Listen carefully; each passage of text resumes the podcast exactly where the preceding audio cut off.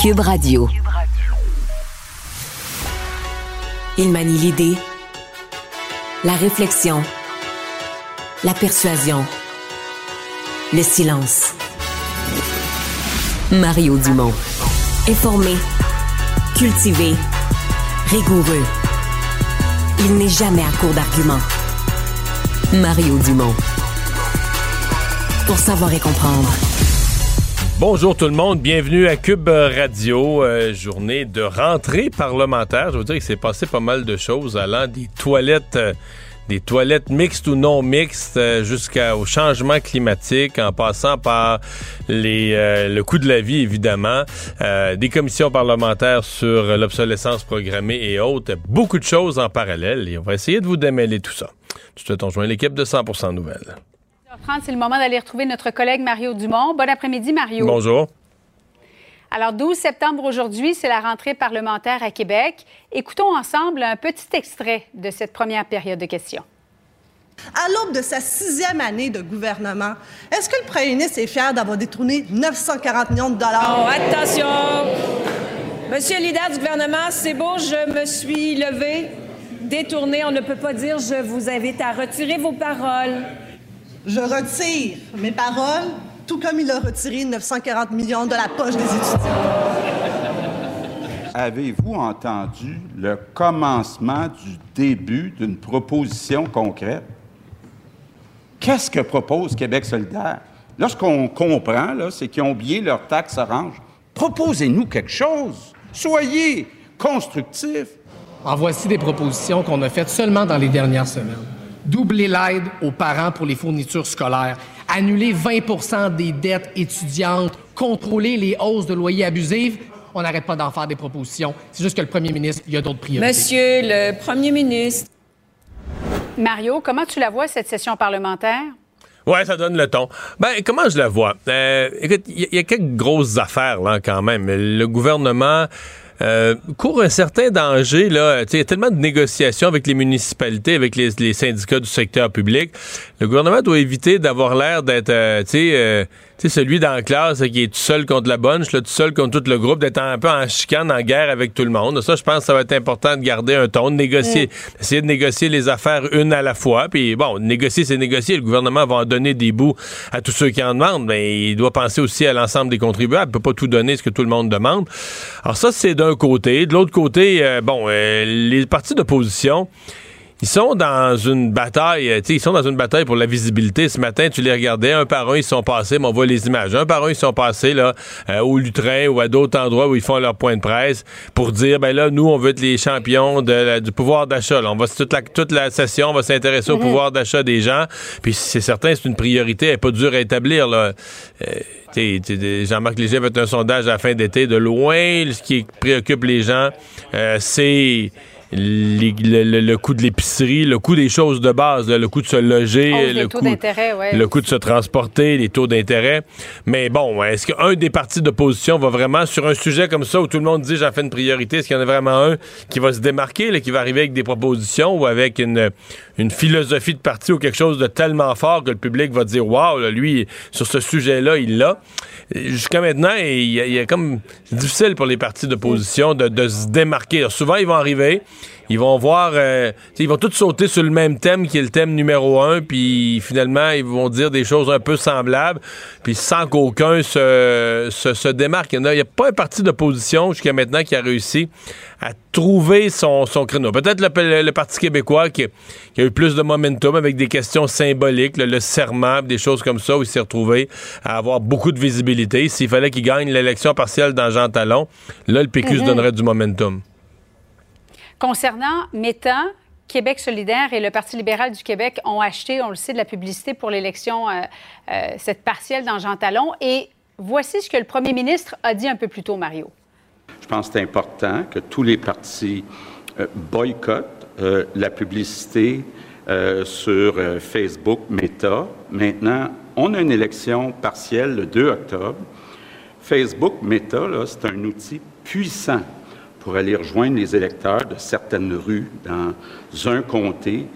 Et ça n'a pas de bon sens qu'il y ait deux partis, le Parti libéral puis Québec solidaire, qui utilisent Facebook Meta, puis qu'il y en ait deux autres, le Parti québécois et la CAQ, qui ne l'utilisent pas. C'est vraiment pas équitable euh, dans une lutte où, évidemment, on essaye tous de rejoindre les électeurs dans Jean Talon et que Facebook, Meta, est un outil puissant. Donc, moi, je demande euh, au Parti libéral et à QS d'arrêter d'utiliser Meta Facebook. Sinon, il va falloir nous autres aussi qu'on se pose la question si on l'utilise.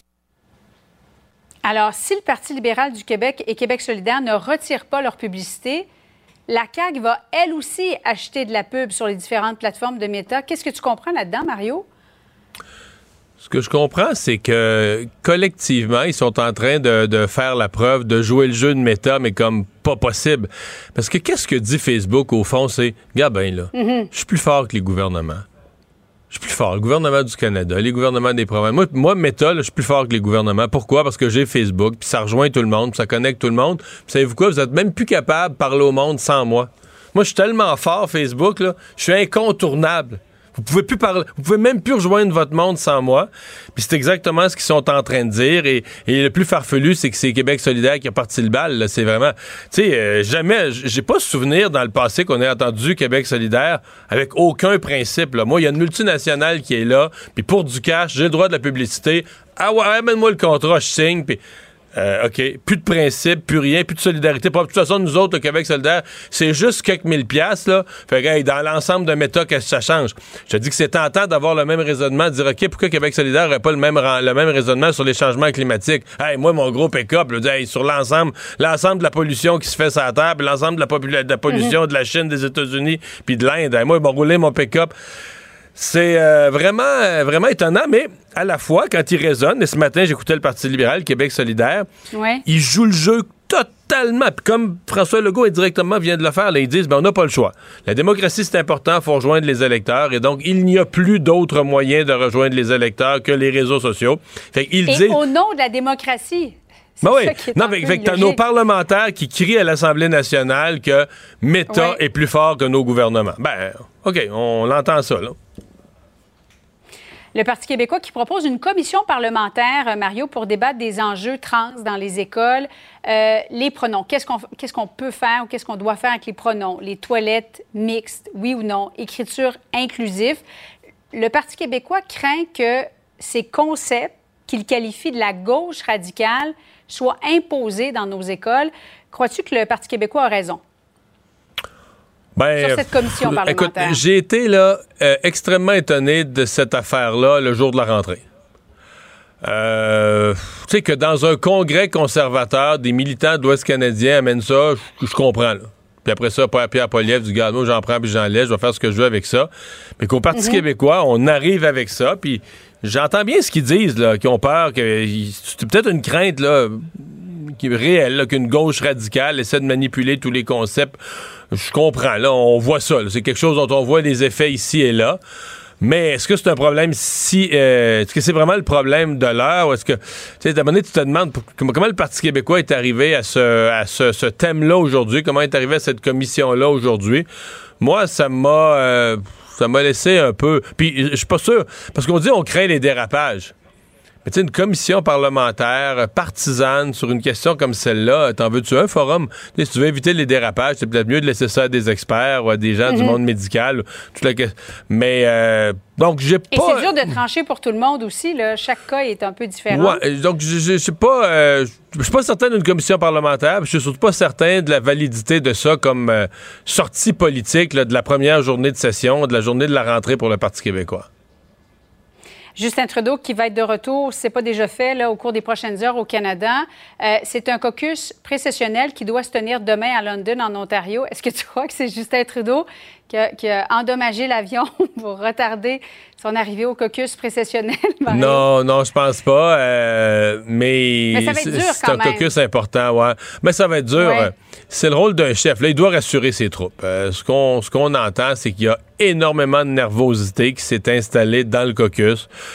Puis, euh, appelons les choses par leur nom. Là. Quand les sondages deviennent aussi mauvais que ceux qu'on a vus pour les libéraux, les députés ont peur de perdre dans leur comté. Première affaire, là, c'est qu'ils ont peur de perdre dans leur comté. C'est surtout ceux qui ont gagné vers des marges un peu, un peu serrées, qui n'ont pas gagné avec des marges de mhm. fou.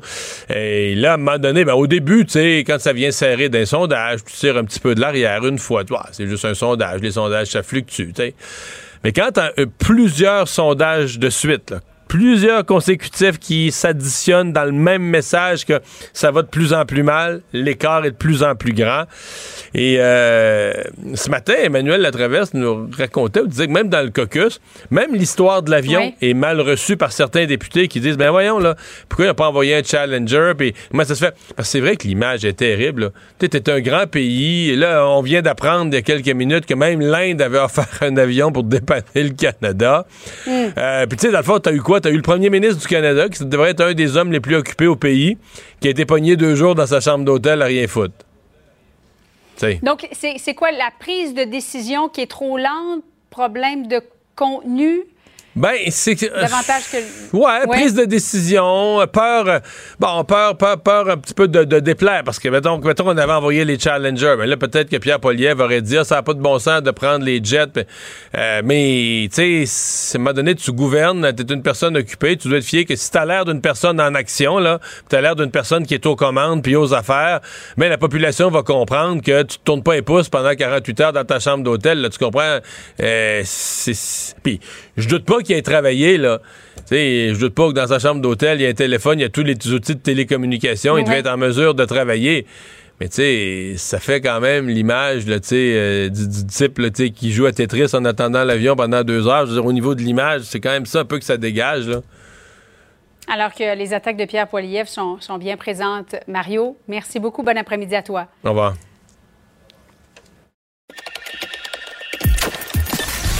Mario Dumont. Plus pratique que n'importe quel moteur de recherche. Une source d'information plus fiable que les internets.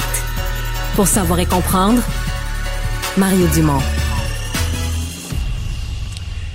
Texte assez musclé, merci, euh, qui se retrouve dans le quotidien de Gazette ce matin. Euh, je vais l'appeler dans mes mots un cri du cœur, le cri du cœur d'un médecin. Euh, qui est inquiet pour son système de santé, en fait, qui semble plus trop trop euh, comprendre et avoir confiance dans la direction du système de santé. Euh, on va euh, en parler immédiatement avec l'auteur, euh, le docteur Nader Sadeghi, professeur directeur du département d'autorhinolaryngologie à l'université McGill, directeur du programme de cancer de la tête et du cou, chercheur au, centre de recherche du centre universitaire santé McGill. C'est tout un CV. Docteur Sadeghi, bonjour. Bonjour. Expliquez-nous, d'abord, vous avez décidé de prendre la parole sur la place publique. Expliquez-nous pourquoi. Ben, écoutez, euh, on est dans une situation assez grave. Euh, c'est pas nouveau, même avant pandémie, la euh, situation du système de santé, c'était pas assez bien. On travaillait dans une situation difficile avec les listes d'attente, avec le manque d'accès à, ressources nécessaires pour soigner notre notre patient. Depuis pandémie, ça est devenu dix fois plus difficile. Même après pandémie, c'est fini. Depuis un an, presque, ben, c'est pas fini, mais quand même, c'est diminué. Euh, notre problème a comme aggravé encore plus. Euh, on n'est pas capable de travailler. On est comme devenu un travailleur euh, temps partiel, nous-mêmes nos chirurgiens. Puis nos, nos listes d'attente de chirurgie, ça augmente, ça augmente, ça augmente. C'est, impossible. Puis à la fin de ça, il y a des patients qui ont besoin de soins. Ils viennent nous voir. Comme on est capable de l'opérer, on n'a pas de ressources, on est juste voir le patient, puis il rentre dans notre liste d'attente, puis on n'est pas capable de le soigner parce qu'on n'a pas accès. Hmm. Puis est-ce que journée, c'est frustrant pour nous, c'est très frustrant pour notre, notre patient aussi. Et, et, c'est pas qu'il n'y a pas il a pas assez de chirurgiens au Québec, il y a beaucoup, mais on n'a pas il n'y a pas de moyen de travailler. Ouais. Est-ce que vous écrivez parce que vous avez, euh, je veux pas noircir, mais euh, perdu comme l'espoir, que vous ne voyez plus de, de, de, porte de sortie, de voie de solution? On, vous sent dans le texte hein, découragé? Oui, un petit peu. Il faut, évidemment, c'est un peu décourageant, mais il faut pas, il faut trouver comme une solution. Mais je vois pas le, je vois pas que la solution vient. Euh, euh, pire, ça devient pire encore, euh, même avec le, changement qui arrive tranquillement, avec euh, virage vers euh, l'extérieur, vers le centre de chirurgie d'un jour. puis on, on encore continue à perdre notre personnel médical. Euh, et on est capable de, de d'avoir l'accès à SALDAP moins, euh, moins en moins maintenant que, disons, il y a un an. Hmm. Moi, je vous parle de solution, puis on a quand même les patients, il faut soigner. Ils ont avec nous, on est frustrés, nos patients sont frustrés, puis il faut, il faut faire quelque chose. On ne peut pas continuer pareil. C'est vraiment une situation qui va éclater aux faces. Puis nous, nous sommes responsables. Dès que les patients devant nous, nous, sommes responsables. Nous sommes responsables n'importe quoi? Si on n'a pas accès à, à, donner traitement, et quand même, on est responsables. Vous voyez? Comme ça, ça devient frustrant parce qu'on aimerait soigner notre patient, mais on n'est pas capable. Hmm. C'est simplement ça. Puis je vois aussi à notre hôpital, écoutez, euh, si on a une entreprise qui, a, disons, 13 salles d'op, puis il décide que non, juste, euh, euh, disons, rouler le, le 8, le 5 qui va rester là, comme il ne faut faire rien, ben, c'est pas, il n'y a, aucun sens économique à ça. On a, on a 13 salles d'op, puis on n'est même pas capable de voir l'ouvrir tout ça. Donc, vous dites une, bonne partie des salles d'opération euh, au, au, CUSUM où vous travaillez, c'est de l'espace de qualité, des équipements de qualité, mais c'est pas utilisé, c'est pas utilisé comme ça devrait. Oui, oui, c'est espace de qualité, l'équipement de qualité, on a des personnels de qualité, mais on n'a pas assez, évidemment, on n'a pas assez de, personnel pour être capable de rouler notre salle d'op, premièrement. Deuxièmement, écoutez, même si on a, on a le personnel maintenant qui est devenu très, très difficile, Maintenant, le gouvernement ne nous, laisse pas de, l'ouvrir que des salles d'op. Ben, le trois sont qui est là, pourquoi ils sont là? On a, on a créé cette salle Il y, a trois salles il y a trois salles d'opération jamais utilisées au CUSUM qui sont. Jamais utilisées. Ça fait neuf ans qu'ils ne c'est jamais, jamais utilisé. Parce qu'on n'a pas le droit. L'hôpital a permission de, de fonctionner avec 10 salles d'op. Et, les 10, et, les, et les 10 autres sont utilisées à quel pourcentage environ?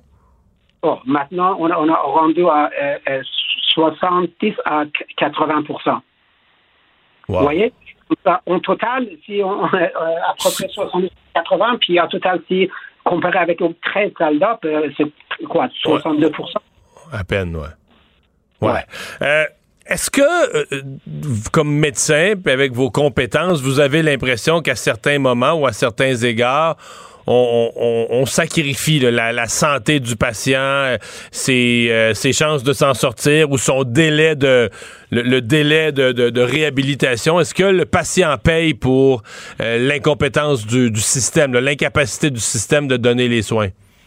Oui, c'est sûrement. Écoutez, je vous dire, dans le domaine de cancer, par exemple, on sait que c'est une maladie qui, qui change, qui ne reste pas là. Vous voyez que ça change. Comme ça, quand il y a délai d'un traitement, disons, de cancer, ben, évidemment, le cancer, ça commence à avancer, puis la chance de guérir, c'est moins, et les complications, c'est encore plus, l'effet secondaire, encore plus. Comme ça, il ne peut pas l'attendre. C'est pour ça qu'on est comme un peu pressé. Hein. Quand on a personne devant moi, je sais que s'il besoin de, faire une chirurgie, ben, on a devrait faire ça aussi que possible, pas attendre ben, quatre semaines, cinq semaines, on accepte ça. mais on parle de deux mois, trois mois des fois si on n'est pas capable de, soigner, c'est un problème. Mm. Comme ça, à la fin de la journée, c'est le patient qui paye. Puis à part de ça, il y a d'autres patients qui n'ont pas des problèmes très urgents comme cancer, mais ils ont quand même des problèmes qui souffrent euh, depuis des années. Les gens qui ne sont pas capables de marcher, besoin d'un nouveau genou, les gens qui ont problèmes de sinus, les gens qui ont problèmes cardiaques, euh, ils attendent. Puis s'ils attendent depuis un an et plus pour chirurgie, c'est pas c'est pas juste. Hein? C'est pas c'est à la, à la fin c'est le patient qui paye. Oui. Ouais. Euh, le, la réforme qui est présentement à l'étude devant l'Assemblée nationale, réforme majeure, création d'une agence de la santé par le ministre Christian Dubé. Est-ce que vous y voyez du bon? Est-ce que vous y voyez des éléments de progrès ou pour vous, euh, ça ne change rien? Écoutez, je, ne sais pas. Ce que je connais, ce que je comprends, ce, que je pense d'une solution, par exemple, un exemple, exemple, notre hôpital, on a 13 salles d'op. Il faut dire que le 13 salles d'op devait fonctionner n'importe quoi, parce qu'on on a besoin. Trouver un moyen de le faire travailler, de trouver un moyen que tout euh, sont actifs et opérationnels. OK? Puis, ajouter le personnel nécessaire pour rouler tout ça. On a 24 euh, heures par jour, évidemment. On, ouvre le salle d'op 8 heures par jour, OK? Mais on est capable de travailler pour juste attraper avec, euh, les l'attente jusqu'à 6 heures, 9 heures de soir. C'est possible de le faire. Trouver un moyen de diminuer la liste. garder, garder la salle d'op ouverte, au lieu de garder ouvert jusqu'à 3h30, garder ouvert jusqu'à 5h, 6h. C'est faisable. On est prêt à travailler. C'est pas qu'on ne va pas travailler et dépasser les 3 heures. On n'a pas moyen et on, mais, pas capable. Mais c'est les conventions collectives du personnel qui permettent pas ça, là, les quarts de travail, la façon dont c'est organisé.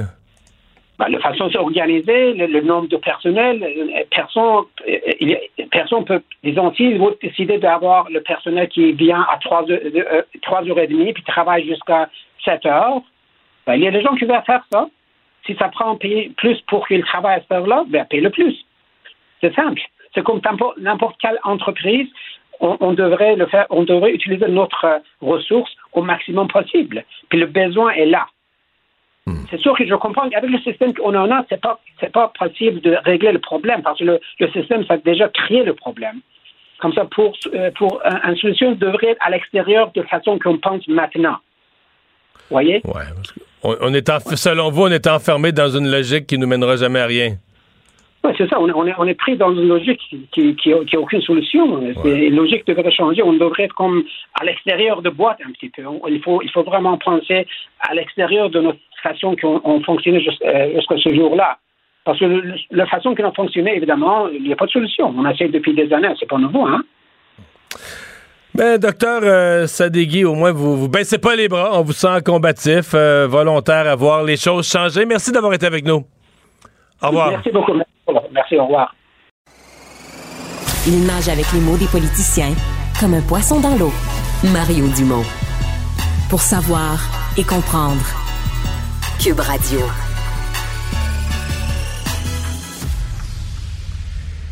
Ce sont des subventions vraiment énormes qui ont été données en Ontario. Au Québec, on fait des choses semblables dans l'industrie des batteries. Euh, on pense que c'est le futur de l'automobile et donc les gouvernements euh, veulent, en compétition avec les États-Unis, avec d'autres juridictions, veulent que les entreprises s'établissent ici. De loin, la plus grosse, là, euh, c'est l'usine de Stellantis Volkswagen en Ontario. ce sont des, des, projets, on dit les subventions totales à ces projets atteignent, tenez-vous bien, là, 20 28 milliards de dollars. Mais il y a le directeur parlementaire du budget à Ottawa qui s'est penché sur, euh, ben, est-ce que les contribuables ont une chance de rentrer dans leur argent? Si oui, dans un délai moyennement raisonnable. Yves Giroux, directeur parlementaire du budget, est avec nous. Monsieur Giroux, bonjour. Bonjour, M. Dumont.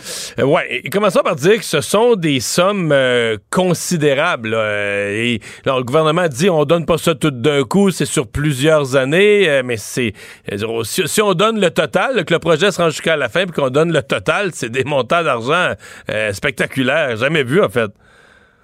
En, effet, c'est assez pour rendre tous les habitants d'une ville, d'une petite ville millionnaire, parce que 28 milliards, c'est 28 000 fois 1 million. Donc, c'est énormément d'argent.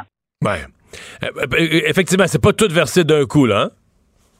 Non, c'est des subventions à la production. Il y a une petite partie qui sont des subventions pour aider Volkswagen à construire l'usine, mais la plupart, la, très vaste majorité des subventions, c'est des subventions à la production. Donc, par euh, par euh, kilowatt euh, de, ou gigawatt, donc par unité de batterie produite, on verse une subvention en dollars américains, donc il y a aussi un risque de taux de change euh, là-dedans. Mais si les usines produisent tel que prévu, euh, la totalité des subventions fédérales et provinciales en Ontario devrait s'élever à plus de 28 milliards de dollars. Puis les subventions vont commencer à baisser vers la fin 2028-2029 pour finalement arriver à zéro à la fin de 2032. Donc, après 2032, il ne devrait plus y avoir de, subventions versées. Mais, quand même, le, gouvernement, est le gouvernement est commis jusqu'en 2032 pour une somme totale, les gouvernements, parce que dans ce cas-là, c'est euh, fédéral et Ontario, euh, pour une somme totale de 28 milliards.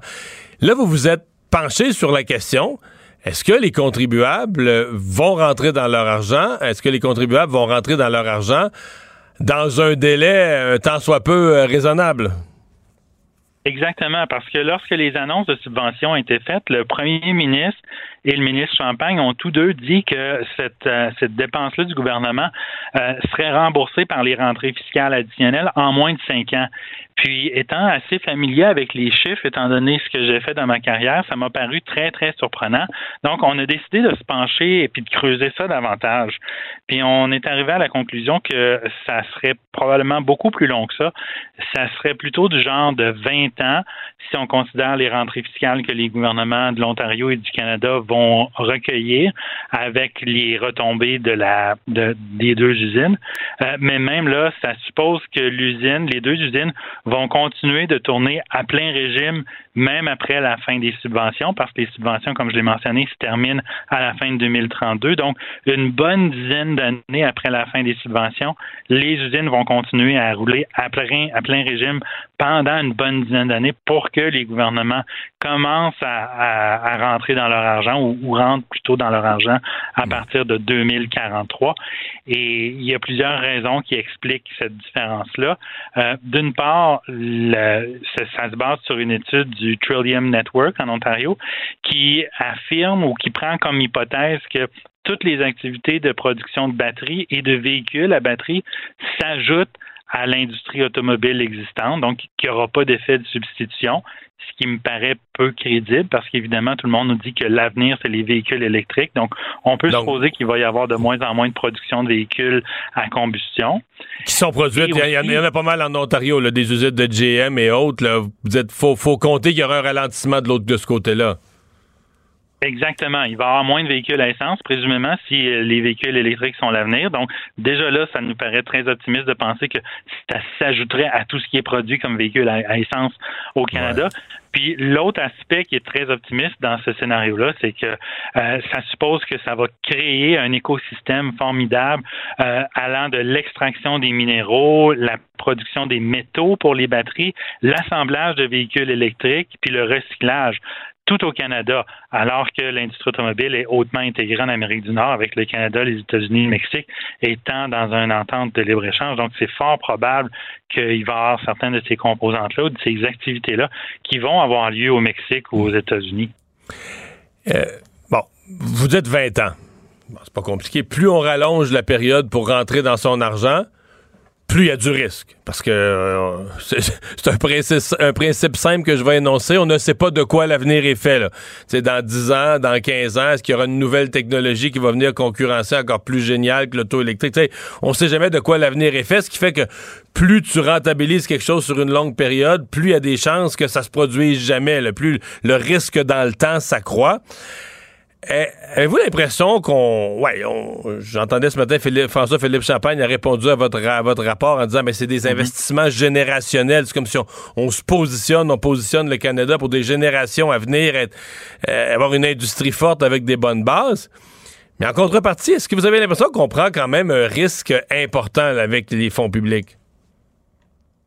C'est en effet un risque très important parce qu'on donne des subventions impressionnantes à deux compagnies. Donc, on met tous nos œufs, nos œufs financiers dans ce cas-là, dans deux petits paniers ou deux gros paniers plutôt, Volkswagen et Stellantis, mais il n'y a rien qui nous garantit que toutes les retombées qui sont, qui sont ou espérés par le gouvernement vont éventuellement se réaliser au Canada en raison notamment du fait qu'on est très, très intégré, les, deux économies, les trois économies en fait, surtout pour le marché de l'automobile. De plus, il n'y a rien qui nous garantit que les batteries que ces deux usines-là vont produire vont bel et bien être les batteries qui vont encore être demandées ou être les, meilleures batteries pour les véhicules électriques dans cinq ans ou dans dix ans. Donc, c'est fort possible que dans quelques années, ces usines-là aient besoin d'être remises à niveau parce qu'il va y avoir eu la découverte de nouveaux types de batteries qui vont être euh, plus efficaces, moins coûteuses. Donc, euh, quand on dit que le gouvernement va rentrer dans son argent dans une période de 20 ans, ça suppose qu'il y a pas de nouveaux types de batteries et que ces, usines-là, les deux usines, ne seront pas euh, écartées du marché par des compétiteurs plus efficaces. Donc, euh, oui, c'est très risqué. D'un autre côté, il y a aussi un risque à rien faire et c'est ça, c'est l'argument du gouvernement. Si on n'embarque pas dans le train, on risque de le regarder passer puis d'autres vont en profiter. Oui, effectivement. Ben voilà, ben c'est très, très intéressant euh, d'entendre quand même, parce qu'on voit passer ces gros chiffres-là, puis maintenant on se pose des questions fondamentales. C'est intéressant d'entendre quels sont les, tenants et aboutissants. Yves Giroux, merci d'avoir été avec nous. Monsieur Giroux est le directeur parlementaire du budget à Ottawa.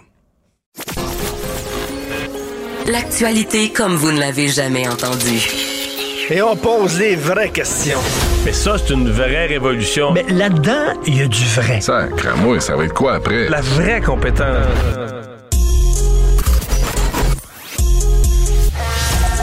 La radio web qui vous suit partout. Une radio qui fait fi des conventions. Une radio pas comme les autres. Une autre façon d'écouter la radio. Écoutez la différence. Savoir et comprendre.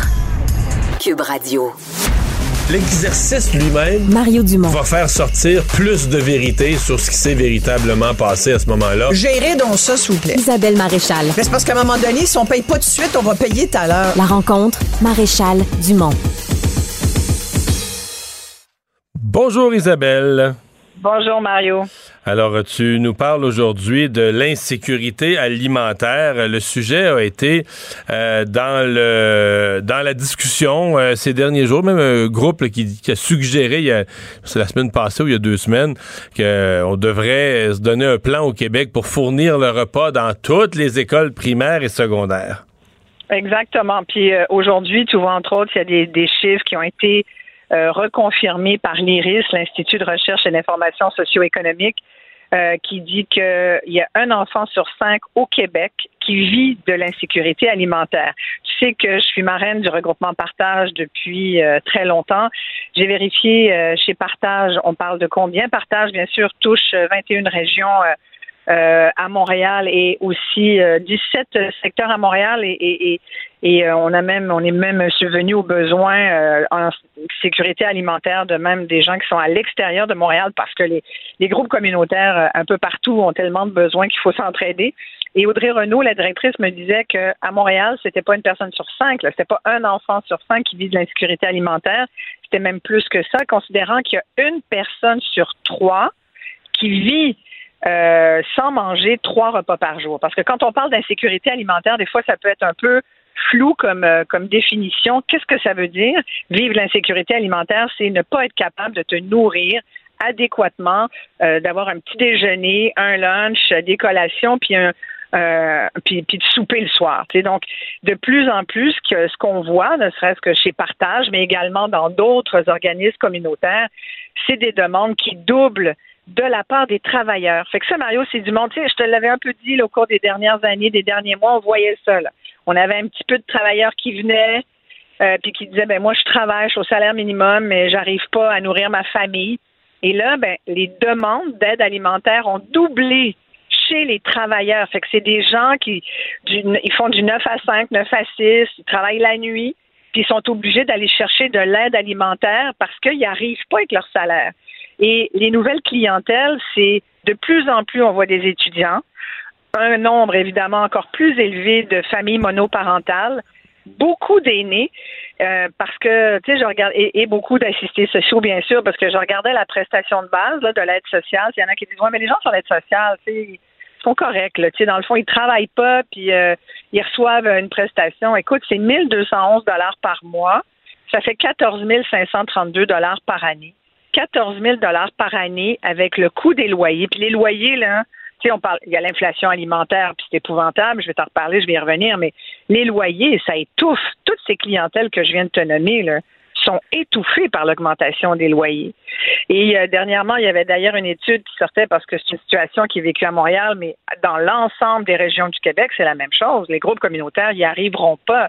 Tu sais, je demandais à, à Audrey Renaud, la directrice du regroupement Partage, qu'est-ce que tu appréhendes dans les années qui s'en viennent? Parce que moi, je le, je le vois chaque année, là, tu sais, et c'est un sujet que, j'aborde régulièrement, puis j'ai l'impression de, pédaler dans le beurre, là, tu sais, j'ai l'impression qu'on n'arrive jamais à rattraper notre souffle, tu sais, les, centaines de bénévoles, que ce soit chez Partage, mais partout, tu sais, les moissons, les prends-les, il y en a partout, là, tu sais, comme en ce moment, aujourd'hui, là, je suis en Gaspésie, puis je vois, là, tu sais, qu'il y a des comptoirs d'entraide, il y a des, il y a de la pauvreté accrue partout au Québec. Puis- Mais, mais est-ce que, là, la, ouais, est-ce que la solution, par exemple, c'est de fournir le repas à tout le monde à l'école? Parce que là, on Ben, se rend, on s'embarque, on s'embarque dans que quelque chose, là. Ben non, à l'école, à tout le monde, non, parce qu'il y en a, c'est pas tout le monde qui en a besoin. Moi, je pense que, tu sais, je vais reprendre, je pense que François Legault aime pas trop les solutions mur à mur. Il l'a- rappelé il y a quelques jours en parlant de la lavade bleue, en disant, euh, en parlant de certains syndicats qui trouvent un peu trop gourmand. Euh, je trouve qu'il a juste pas pris le bon exemple parce que parler de la Fédération interprofessionnelle de la santé, ce sont surtout des infirmières. Je suis pas sûre que les filles s'abreuvent tellement à la lavade bleue par les temps qui courent c'est un peu dénigrant de dire, regarde, il n'y aura pas de la. Va, va falloir renoncer à la lavade bleue pour tout le monde. Je- Sincèrement, c'était pas sa meilleure. sais. Je sais pas si elle est de lui, mais c'est sûr que ça, ça arrange pas son. Il fait Ouais. pas du capital de sympathie. Là, je trouve que c'est c'est- un peu insultant. Mais, mais non, c'est pas pour tout le monde. Il y a des gens qui n'en ont pas besoin. Il y a des enfants qui, qui petit déjeunent le matin quand ils partent, puis que. Mais quand tu dis qu'il y a un enfant sur cinq au Québec qui mange pas à sa faim, euh, il y a des programmes pour ça. Et d'ailleurs, aujourd'hui, il y avait, euh, entre autres, de- je pense que c'est- Marois Risky qui, qui, entre autres, se trouvait que c'était une aberration que l'aide alimentaire euh, commence, à- on a appris qu'elle allait commencer plus tard dans les centres de services scolaires de Montréal, au lieu de commencer début de l'année scolaire en septembre, comme en ce moment, ça va commencer en octobre. puis ça, va finit avant la fin, là. Mais ça, pourquoi? Ça ça m'a paru curieux, ça. Pourquoi on va Ben, pas... moi, je pense qu'il y a plus de monde et moins d'argent. Si tu as le même budget, là, parce que c'est des repas scolaires à 1 Le repas du midi coûte 1 ben, si tu as plus de- d'enfants qui sont dans le besoin, qui se mettent sur cette liste-là, puis c'est assez complexe. C'est un programme, je te passe les détails, mais en gros, il faut que l'enfant soit considéré euh, famille démunie, euh, comme étant issu d'une famille démunie, il doit être sur une liste. Bon. Euh, donc, et là, il peut avoir accès à ce, à ce repas à un dollar. Mais si tu as de plus en plus d'enfants démunis qui mangent pas à leur faim, ben, les listes s'allongent, mais le budget, lui, il s'allonge pas forcément. Fait que si on met pas plus de ressources, ben, tu as moins d'enfants qui peuvent, euh, ou alors ça dure moins longtemps. Puis je pense que c'est ce qui arrive aujourd'hui. Euh, et mais, mais, tu regardes aussi, même pour les nourrissons, je- j'en parlais euh, avec la directrice de partage, puis elle me disait qu'il y a de plus en plus de familles aussi avec des enfants, puis que les parents, ils sont vraiment dans une espèce de conflit parce que, mettons, tu viens d'avoir un bébé.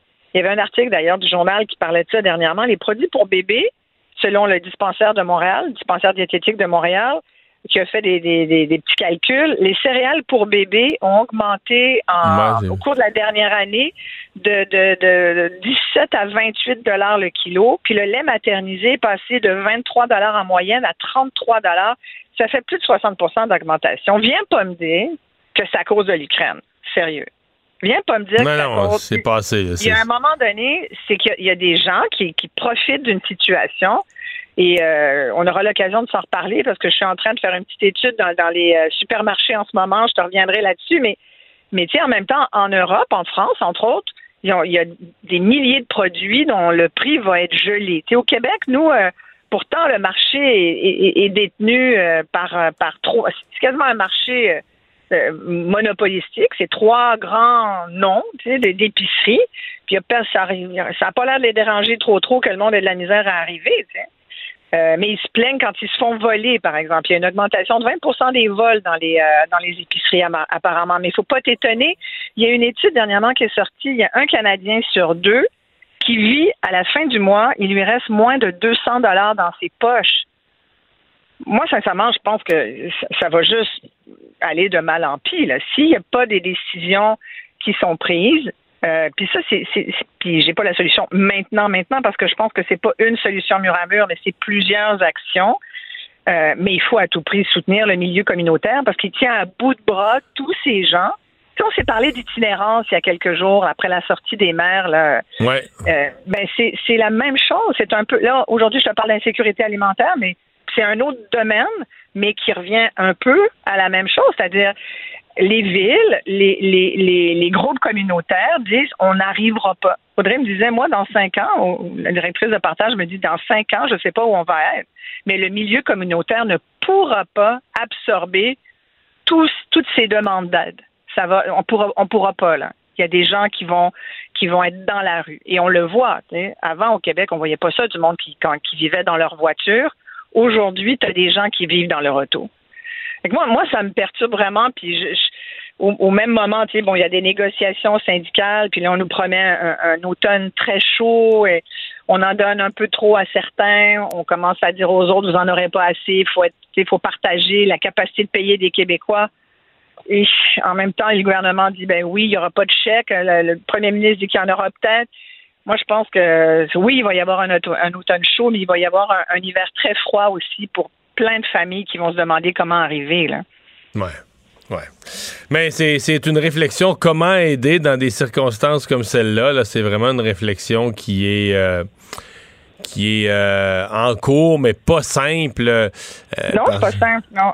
Non, parce que tu peux avoir. C'est certain qu'il y a des quartiers très défavorisés. Ça, c'est un peu plus simple. Il y a des écoles qui sont déjà, sont déjà identifiées, mais tu peux avoir dans des quartiers où globalement la moyenne des gens sont corrects, tu peux quand même avoir des gens euh, qui sont euh, qui sont mal pris, qui n'arrivent pas à joindre les deux bouts, qui n'arrivent pas à faire l'épicerie comme ils le voudraient. Mais tu sais, en même temps, je, parlais à un, commis de mon épicerie à Verdun la, semaine dernière qui me disait euh, il me disait qu'il y avait tellement de gaspillage. Il voit ça, là, qu'on jette beaucoup de produits alimentaires. Puis j'étais étonnée, mais j'ai dit Ah ouais, parce qu'il me semble que normalement les grandes épiceries donnent leur, euh, leur trop plein. Euh, et puis il me disait non, non, moi j'en vois beaucoup euh, qui sont jetés, qui finissent à la poubelle. Et là, je lui dis, ben vous, les employés, vous n'avez pas un petit rabais, vous pouvez pas avoir droit à ça? Il dit non, on nous donne, on nous donne rien, absolument rien. je pense qu'il y a des gens qui tirent beaucoup la couverte vers eux. Euh, et qui oublient la notion de, communauté et de partage. Mais le gaspillage alimentaire, il y en a, euh, il y en a dans les maisons aussi, là. Il y en a dans les frigos aussi, Tout à fait. Mais tu sais, moi, je suis allée faire mon épicerie encore cette semaine. Si je voulais économiser sur le, fromage, mettons, je voulais des bons conchis. Les bons conchis étaient 7,99. Bon, si j'en achetais quatre, je le payais 5 piastres. J'ai dit, ben voyons donc, j'en veux pas quatre, j'en veux juste un. C'est sûr qu'il y en a qui. Tu sais, mettons que je, vais le payer vraiment moins cher. Moi, j'ai. on est trois à la maison maintenant, là. Mais c'est moi je suis pas du tout Costco, je vais pas au Costco puis euh, je veux pas euh, j'ai pas un congélateur, tu comprends, je veux pas euh, mettre stocker de la bouffe pour éventuellement la gaspiller, mais je trouve que tout ça ça encourage le gaspillage alimentaire. Encore hier, je voyais achète trois baguettes, t'en as une gratuite, une quatrième gratuite. Combien de baguettes tu peux manger dans la même journée? tu manges quatre, baguettes par jour, euh, c'est mieux d'avoir de la visite, là. Ouais, c'est ça. T'es mieux d'avoir. Donne-en à tes voisins, partage. ben, merci, Isabelle. Merci. À bientôt, au revoir. Mario Dumont. Une mémoire infaillible. Impossible de lui en passer une petite vite. Alors, le chef du Bloc québécois a passé quelques jours en Catalogne, euh, territoire où il y a eu velléité d'indépendance. Euh, qui ont été euh, réprimés en Espagne. Et donc, il était conférencier invité là-bas et tout ça se passait pendant que le Parti conservateur faisait son congrès. Il a été, il a dû faire face à répétition à des attaques du chef conservateur Pierre Poilievre. On va lui parler tout de suite. Yves-François Blanchette, bonjour. Bien bonjour. Euh, on a parlé de vous pendant votre absence? Ben oui, M. Poiliev m'a donné une visibilité considérable, une visibilité considérable au, voyage en Catalogne. Ça me permettra de parler de ce à quoi ça sert, ce genre de voyage-là. Mais commençons par ça. Euh, qu'est-ce que vous faisiez en Catalogne? Pour ceux qui se le demandent, pour ceux qui trouvent ça inutile. Bon. Et d'ailleurs, aux armées de trolls que les conservateurs de tout acabit envoient sur les réseaux sociaux, puis disent hey, on a payé pour ça, puis tu émets des gaz à effet de serre le voyage a été compensé en termes d'émissions de gaz à effet de serre selon les pratiques habituelles et c'était sur invitation. Ça n'a coûté pas un sou aux contribuables canadiens ou québécois. J'ai été invité par un parti, un comité du Parlement européen pour parler des souverainetés nationales parce qu'il y a un certain nombre de territoires en Europe qui se revendiquent du droit à l'autodétermination. Donc, c'est dans ce contexte-là que je suis allé. J'en ai profité pour rencontrer euh, des ministres, des politiciens de Catalogne. On a parlé de souveraineté, bien sûr, mais on a parlé de haute technologie, d'innovation, d'échange d'étudiants, de visites économiques, le genre de choses qui peuvent nous permettre à eux, comme à nous, comme aux Écossais, de donner un sens concret euh, au projet politique dont on est porteur. Pourquoi attendre après euh, l'approbation ou les obstacles d'Ottawa ou de Londres ou de Madrid avant de se monter des collaborations justement entre étudiants ou dans des secteurs de recherche conjoints ou euh, des partenariats d'entreprises qu'on est très bien capable de stimuler avec nos propres ressources. Reste que ça faisait longtemps. Il me semble qu'on n'attaque pas souvent le bloc comme ça de front. C'est comme si, bon, libéraux conservateurs à l'échelle du Canada s'attaquent. Bon, de temps en temps, dans les campagnes électorales, ils veulent arracher des sièges au bloc, je le comprends bien, mais j'avais l'impression que c'est pas souvent que quelqu'un attaque le bloc de front comme ça. Bon, il y a une couple de trucs là-dessus. Dans un premier temps, euh, j'avais beau être en Catalogne, je suivais l'actualité, puis je me suis dit, coudons, ils ont-tu déclenché les élections, puis je m'en suis pas aperçu. J'avais l'impression qu'on était en pleine campagne électorale. Mais non, on n'est pas en élection. On est en principe à deux ans de la fin du mandat donné aux libéraux dans un gouvernement minoritaire qui est censé se rendre à terme. J'y crois pas aux deux ans. Mais en théorie, c'est supposé être dans deux ans. Euh, outre ça, euh, quand les partis politiques attaquent de façon aussi nette que les conservateurs, c'est parce que, selon les différents sondages chez les francophones au Québec, on double les intentions de vote des conservateurs et eux espèrent former une majorité l'obstacle entre les conservateurs et une majorité, c'est le bloc québécois. Tout ça ne me dérange pas. Moi, je ne ferai pas une campagne sale, je ne ferai pas une campagne de publicité négative, je ne compterai pas de menterie, mais je ne laisserai rien passer. Je ne peux pas laisser hmm. passer. Mais, mais, vous, constatez quand même que ça va bien, ces affaires, M. Poiliev. Je ne sais pas, depuis le retour des vacances de l'été, les sondages, il y, a un vent dans le dos? Pas particulièrement au Québec. On sent aucun effet d'ailleurs de sa fin de semaine. Vous savez, son gros argument que j'étais en Catalogne pendant qu'il était au Québec, on va faire le calcul, vous et moi, combien de jours j'ai passé au Québec l'année dernière, combien de jours je vais passer au Québec dans la prochaine année, combien de jours lui a passé au Québec l'année dernière et dans la prochaine année. Il va bien mal paraître. C'est un très, très mauvais argument. C'est un mauvais calcul politique. Et au Québec, il n'y a pas de vent dans le dos de Pierre Poilievre. On sent pas ça. Les chiffres ne suggèrent pas ça. Je ne dis pas que ça ne viendra pas. Je dis que pour l'instant, c'est pas ça. Et que le gouvernement canadien euh, soit conservateur ou soit libéral, moi je souhaite de toute façon qu'il soit minoritaire parce qu'il y en a un qui travaille pour l'Ontario puis l'autre qui travaille pour l'Alberta. Il y a un seul parti qui s'intéresse exclusivement aux intérêts du Québec, qui est prêt à discuter avec n'importe qui si c'est bon, mais qui s'intéresse seulement aux intérêts du Québec. Puis c'est le Bloc québécois. Puis les gens, je crois qu'ils le savent. On a, ça vaut ce que ça vaut, un sondage. Ça ne nous libère pas de l'obligation de faire une bonne offre politique euh, pour quand il y aura en effet des élections mais le Bloc québécois a ses meilleurs sondages depuis quatre ans. Hmm. Euh, est-ce que vous la, la, sentez? Parce qu'une des explications, en tout cas au Canada anglais, euh, une des explications, c'est une fatigue, une usure du gouvernement libéral, une difficulté du gouvernement libéral de, de trouver les solutions aux, grands enjeux de l'heure, de logement, d'inflation. Euh, est-ce que vous sentez cette fatigue-là au Québec? Parce que c'est quand même ici au Québec que Justin Trudeau est toujours resté plus populaire qu'ailleurs. Euh, on, sent l'usure du gouvernement libéral, mais on sent l'usure d'une stratégie qui était essentiellement une stratégie d'image, euh, de beaux bonhommes, euh, de grands sourires, beaucoup de façades. Ce qui est un peu ironique, c'est que le principal adversaire au Canada de M. Trudeau a axé sa stratégie de l'été sur la même affaire. Du nouveau linge, pas de lunettes, bien peigné, souriant. il y a comme une façon de faire la politique à laquelle j'adhère assez peu. Moi, je, je me, je me, taille la barbe le matin, mais je ne me fais pas refaire. Eh, ça vous ferait peut-être du bien, un nouveau style. Un nouveau genre, un nouveau style. J'y ai pensé, j'y ai pensé. On veut voir ça. Faire 20 livres, ça, c'est dur. Ah ouais, ouais, c'est sûr que la première étape peut être tendante. Euh, je veux vous entendre, euh, on s'est déjà parlé de ce sujet-là, euh, les seuils d'immigration au Canada, et surtout dans l'angle, bon, parce que bon, qu'il y a de l'immigration massive à Vancouver, il feront l'intégration comme ils peuvent. C'est pas tellement ça qui, nous, au Québec, nous, nous empêche de dormir. C'est davantage le poids relatif du Québec dans l'ensemble du Canada. Il fut une époque où on était 25 du Canada. Encore tout récemment, on avait, on avait l'habitude de dire on est rendu 23 de la population du Canada. Ce n'est plus vrai. Mais là, ça descend vite parce que le Canada accueille de l'immigration massivement. Le Québec reste avec des seuils de 50, 60 000. Fait qu'on suit plus le rythme. On suit plus le, rythme d'augmentation du Canada, de la population du Canada. Euh, hier, euh, l'Assemblée nationale, le sujet a été, euh, fait, aujourd'hui, a été abordé par un démographe qui dit, écoutez, tout à l'heure, on va être 15% de la population du Canada. comment vous, vous envisagez tout ça?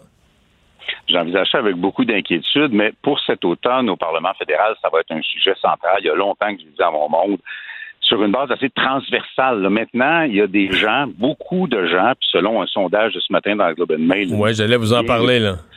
C'est ça. Il y, a, des gens qui se posent un ensemble de questions. On a vu récemment la dernière semaine des gens au Canada qui disent attention, l'immigration, on n'est pas sûr. Et, euh, parce que ça change la dynamique complètement. Moi, je veux qu'on parle d'immigration parce que l'ajout de beaucoup de consommateurs de services de l'État. Ça met une pression sur un système d'éducation qui, au, au Québec, est déjà très mal en point. Ça met de la pression sur le système de santé qui, au Québec, est déjà très mal en point. Ça met de la pression sur les services de garde. Ça accélère et empire une crise du logement. C'est une contribution euh, plus ou moins directe à l'inflation au coût de la vie. Et pour le Québec, bien sûr, il y a tout l'enjeu de la préservation en territoire nord-américain d'une nation québécoise et française qui est diluée par un apport d'immigration plus important que ce qu'on peut accueillir. Moi, c'est pas un enjeu de chiffres. La bataille de chiffres de la dernière campagne québécoise, je trouve ça un peu puéril.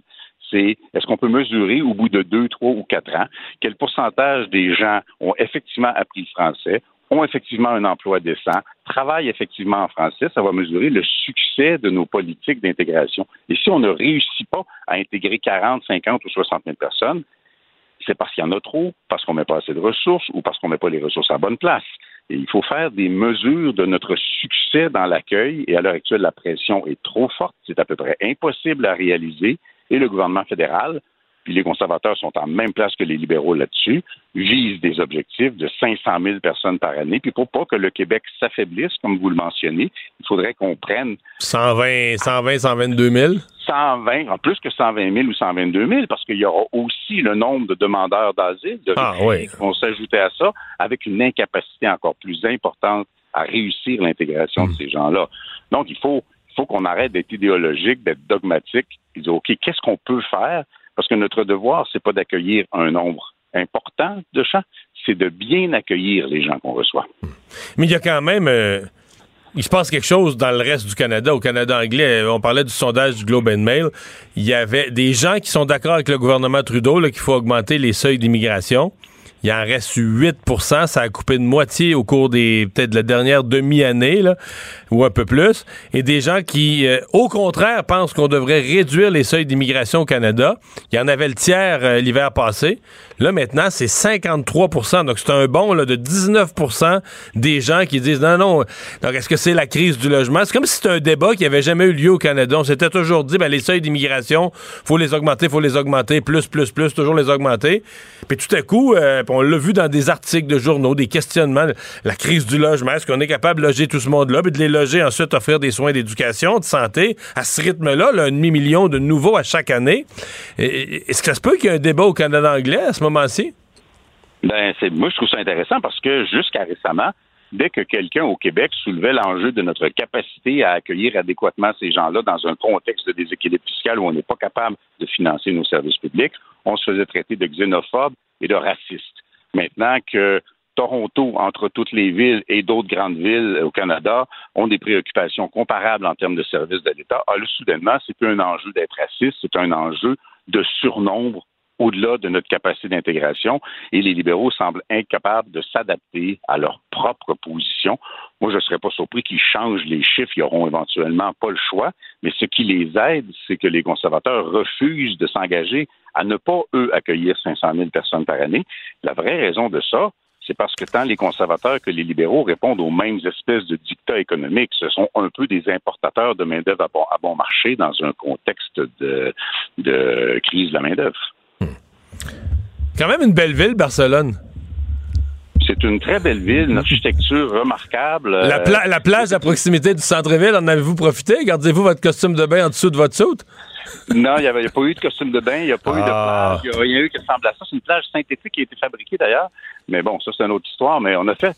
J'ai rencontré plus de ministres et de députés que j'ai fait de visites touristiques, mais ça rend pas la ville de Barcelone moins agréable. C'est une ville que que les Québécois aiment beaucoup, qui est beaucoup fréquenté par les Québécois, qui est considéré un peu comme une ville sœur de Montréal, mais avec un urbanisme, je dirais, assez différent ces temps-ci. La circulation est facile, euh, les, services publics sont, sont à proximité. C'est une ville qui fonctionne très, très bien. La Catalogne est un modèle dont on peut s'inspirer. C'est le moteur économique de l'Espagne. L'économie est très, très prospère. Euh, il, y a une, fluidité dans l'activité économique euh, et dans la recherche, dans l'innovation, dans des secteurs de pointe qui est très, très prononcée. Et François Blanchet, merci beaucoup d'avoir été là. Au revoir. Toujours un plaisir. Bye bye. Maître vulgarisateur, il explique et communique l'inexplicable. Mario Dumont. Un adolescent de 17 ans poignardé. Une autre femme assassinée. Il est visé par des allégations d'inconduite sexuelle. Les formations politiques s'arrachent le vote des familles. Comment faire fructifier votre argent sans risque? Savoir et comprendre les plus récentes nouvelles qui nous touchent. Tout savoir en 24 minutes. Avec Alexandre Morin-Villouellette et Mario Dumont. En manchette dans cet épisode, c'est la rentrée parlementaire à Québec. Le ministre Bernard Drainville exige le maintien des toilettes non mixtes. Pendant ce temps, Paul Saint-Pierre Plamondon, le chef du, du, du, Parti québécois, demande une commission parlementaire sur les questions d'identité de genre. Le commissaire à l'éthique blanchit Simon Jolin Barrette. Marois Risky ferme la porte à la chefferie du Parti libéral du Québec et les républicains aux États-Unis lancent une enquête en destitution contre Joe Biden. Tout savoir en 24 minutes. Tout savoir en 24 minutes. Bienvenue à Tout savoir en 24 minutes. Bonjour Mario. Bonjour. On dit que c'est compliqué de dire Paul Saint-Pierre Plamondon rapidement quand on nomme un sujet. C'est beaucoup Avec de beaucoup syllabes. de P aussi. Oui, exactement. C'est la rentrée parlementaire à Québec, Mario. Aujourd'hui, on a eu droit à toutes sortes d'actualités, toutes sortes de nouvelles qui sont ressorties ben, de l'étude de différents projets de loi qui a commencé aujourd'hui, d'accrochements aussi en chambre. hein. Il y a eu des petits accrochages, des, Ouais. des- des petits accros, mais rien. euh, non, rien à signaler qu'on n'a jamais vu dans le passé. Quand Non, même. rien d'extraordinaire, mais quand même. des- Le premier vote électronique. Le premier vote électronique. Il n'y a pas eu de bug, Mario. Non, Jusqu'à date, tout tout, le monde s'est a appuyé bien, sur son bouton, personne ne s'est trompé. tout s'est bien déroulé de ce côté-là. Ce que j'ai trouvé comique, c'est que c'est vraiment. euh, c'est comme, une machine avec des chiffres dessus. T'as l'impression que c'est vraiment une adaptation technologique. On n'a pas fabriqué ou on n'a pas vraiment de machine. L'as-tu vu la machine? Non, je l'ai Ah, pas. je l'ai euh, vu sur les encore. réseaux sociaux. Il y a des députés qui l'ont montré, là, des- les photos.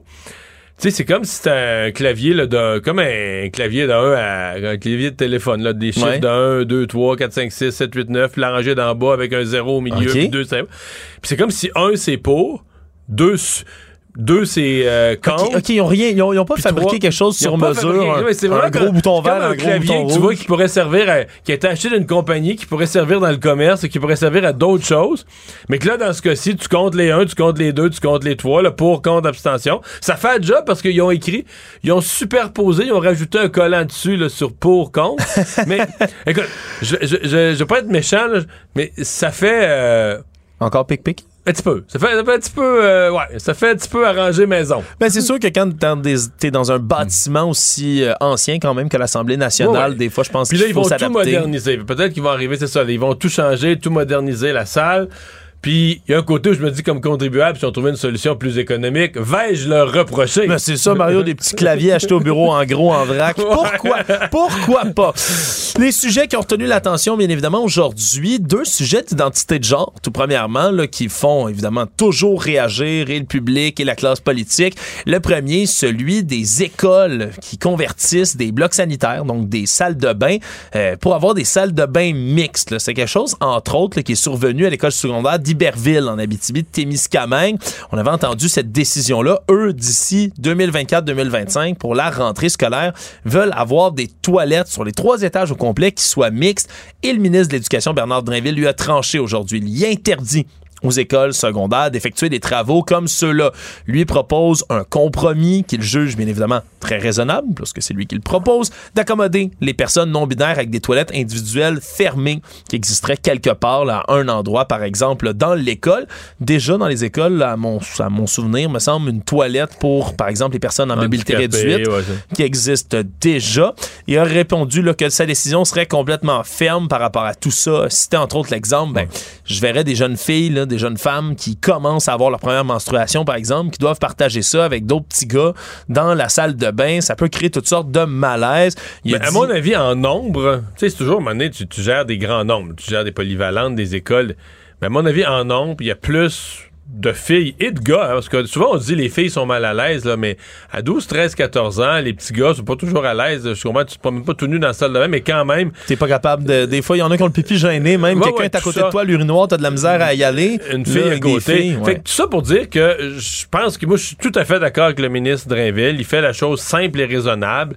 Euh, je pense pas qu'il y ait de gros débats à avoir là-dessus. Puis on n'exclut personne. Il y a personne qui soit plus capable d'aller à la toilette. Il y aura des toilettes euh, individuelles pour, euh, pour les, euh, les gens qui veulent pas choisir en un des deux. Mais euh, je pense qu'aujourd'hui, là, je pense qu'il est vraiment du côté de la. Quand on dit la grande, grande, grande majorité, puis je parle pas des gens qui ont des préjugés puis qui veulent pas. Non, non, je pense qu'il est du côté de la grande majorité de la, population. Oui, et d'ailleurs, il a affirmé que ce serait à sa collègue Martine Biron, hein, qui est la ministre responsable de la lutte contre l'homophobie et la transphobie, entre autres, de doter le gouvernement d'un cadre pour encadrer toutes les prises de décision en ce qui concerne l'identité de genre, ce qui est venu rejoindre un peu les propos qui ont été tenus par le chef du Parti québécois, Paul Saint-Pierre Plamondon, qui lui suggérait aujourd'hui ben, d'avoir un débat à l'Assemblée nationale, une, commission parlementaire, ni plus ni moins, sur l'identité de genre, sur les changements de sexe aussi à Québec.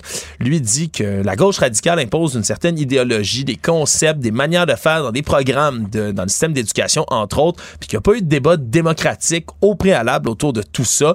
Il s'en inquiète, puis aimerait qu'il y en ait. Là. Les toilettes, les pronoms, les théories d'écriture inclusive, tout ça devrait être débattu, selon lui, à l'Assemblée nationale. Et là, évidemment, ça n'a pas tardé de faire réagir rapidement, particulièrement du côté de Québec solidaire. Gabriel Nadeau-Dubois, leur euh, chef parlementaire, qui a dénoncé tout ça en disant que ça alimente la crainte envers les gens qui sont, entre autres, ben, font partie des minorités qui ont accès à l'identité de genre, là, tout ce qui touche tout ça, trans, euh, non Mais je pense que c'était lui l'extrême gauche dont, dont euh, Paul Saint-Pierre Plamondon parlait sans le nommer. Oui, mais par contre, par contre, parce que lui a pointé du doigt aussi, ben, entre autres Pierre Poilievre au Parti conservateur du Canada, on a nommé d'autres, pas uniquement Ouais. Paul Saint-Pierre Plamondon, et il a même dit que ce serait peut-être pas une mauvaise idée. Il a dit c'est pas la pire idée au monde de tenir une commission parlementaire là-dessus, même pas Ouais. fermé la porte complètement. Mais moi, je suis plus politiquement sur. Là, je, je, je, je comprends bien que le Parti québécois, c'est une question qui est arrivée d'un journaliste du champ gauche. Donc, c'est pas, il n'y avait pas prévu aujourd'hui que leur nouvelle du jour, ça serait on propose une commission parlementaire sur tout ce qui touche euh, l'identité de genre. Mais, et si c'est ça, il y a eu une erreur du chef, comme on dit dans l'exécution en point de presse, parce que tu te fais poser une question là-dessus, tu peux dire, regarde, c'est quelque chose qu'on regardera plus tard. Tu, fais une réponse vraiment Très vague. plate et vague. là, C'est triste à dire. Si tu veux en reparler la semaine prochaine, tu y reviens. Mais là, aujourd'hui, en disant deux choses musclées, je propose une commission parlementaire. C'est wow! Tu proposes une commission parlementaire sur ce sujet, ce sujet très délicat. C'est une nouvelle. Et tu dis que toi, tu crains que les personnes d'extrême gauche manipulent ce qui se passe dans les écoles. C'est une déclaration d'envergure. Donc, la Oui. somme de ces deux affirmations-là, une affirmation euh, musclée, une proposition musclée, ben, ça devient la première nouvelle. là. Ça devient Ben oui. un des premiers po- débats politiques du jour.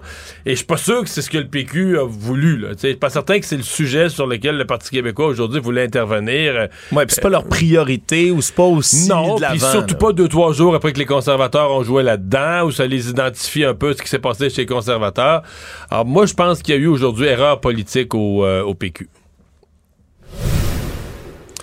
Toujours en politique québécoise, on a appris en même temps, ça tombait avec la rentrée parlementaire, que le rapport d'enquête de la commissaire euh, Ariane Mignolet, donc la commissaire à l'éthique à l'Assemblée nationale, est tombé, donc son rapport sur le ministre Simon Jeanin Barrette, et elle le blanchit finalement, disant qu'il n'a pas commis de manquement du tout en nommant un ami au poste de juge de la Cour du Québec. On se souviendra de cette histoire-là. Charles-Olivier Gosselin, qui a été nommé au poste de juge de la Cour du Québec au printemps dernier. Le problème, c'est que M. Gosselin, c'est un ami de longue date du ministre Simon Jolin Barrette. Il a même célébré son mariage.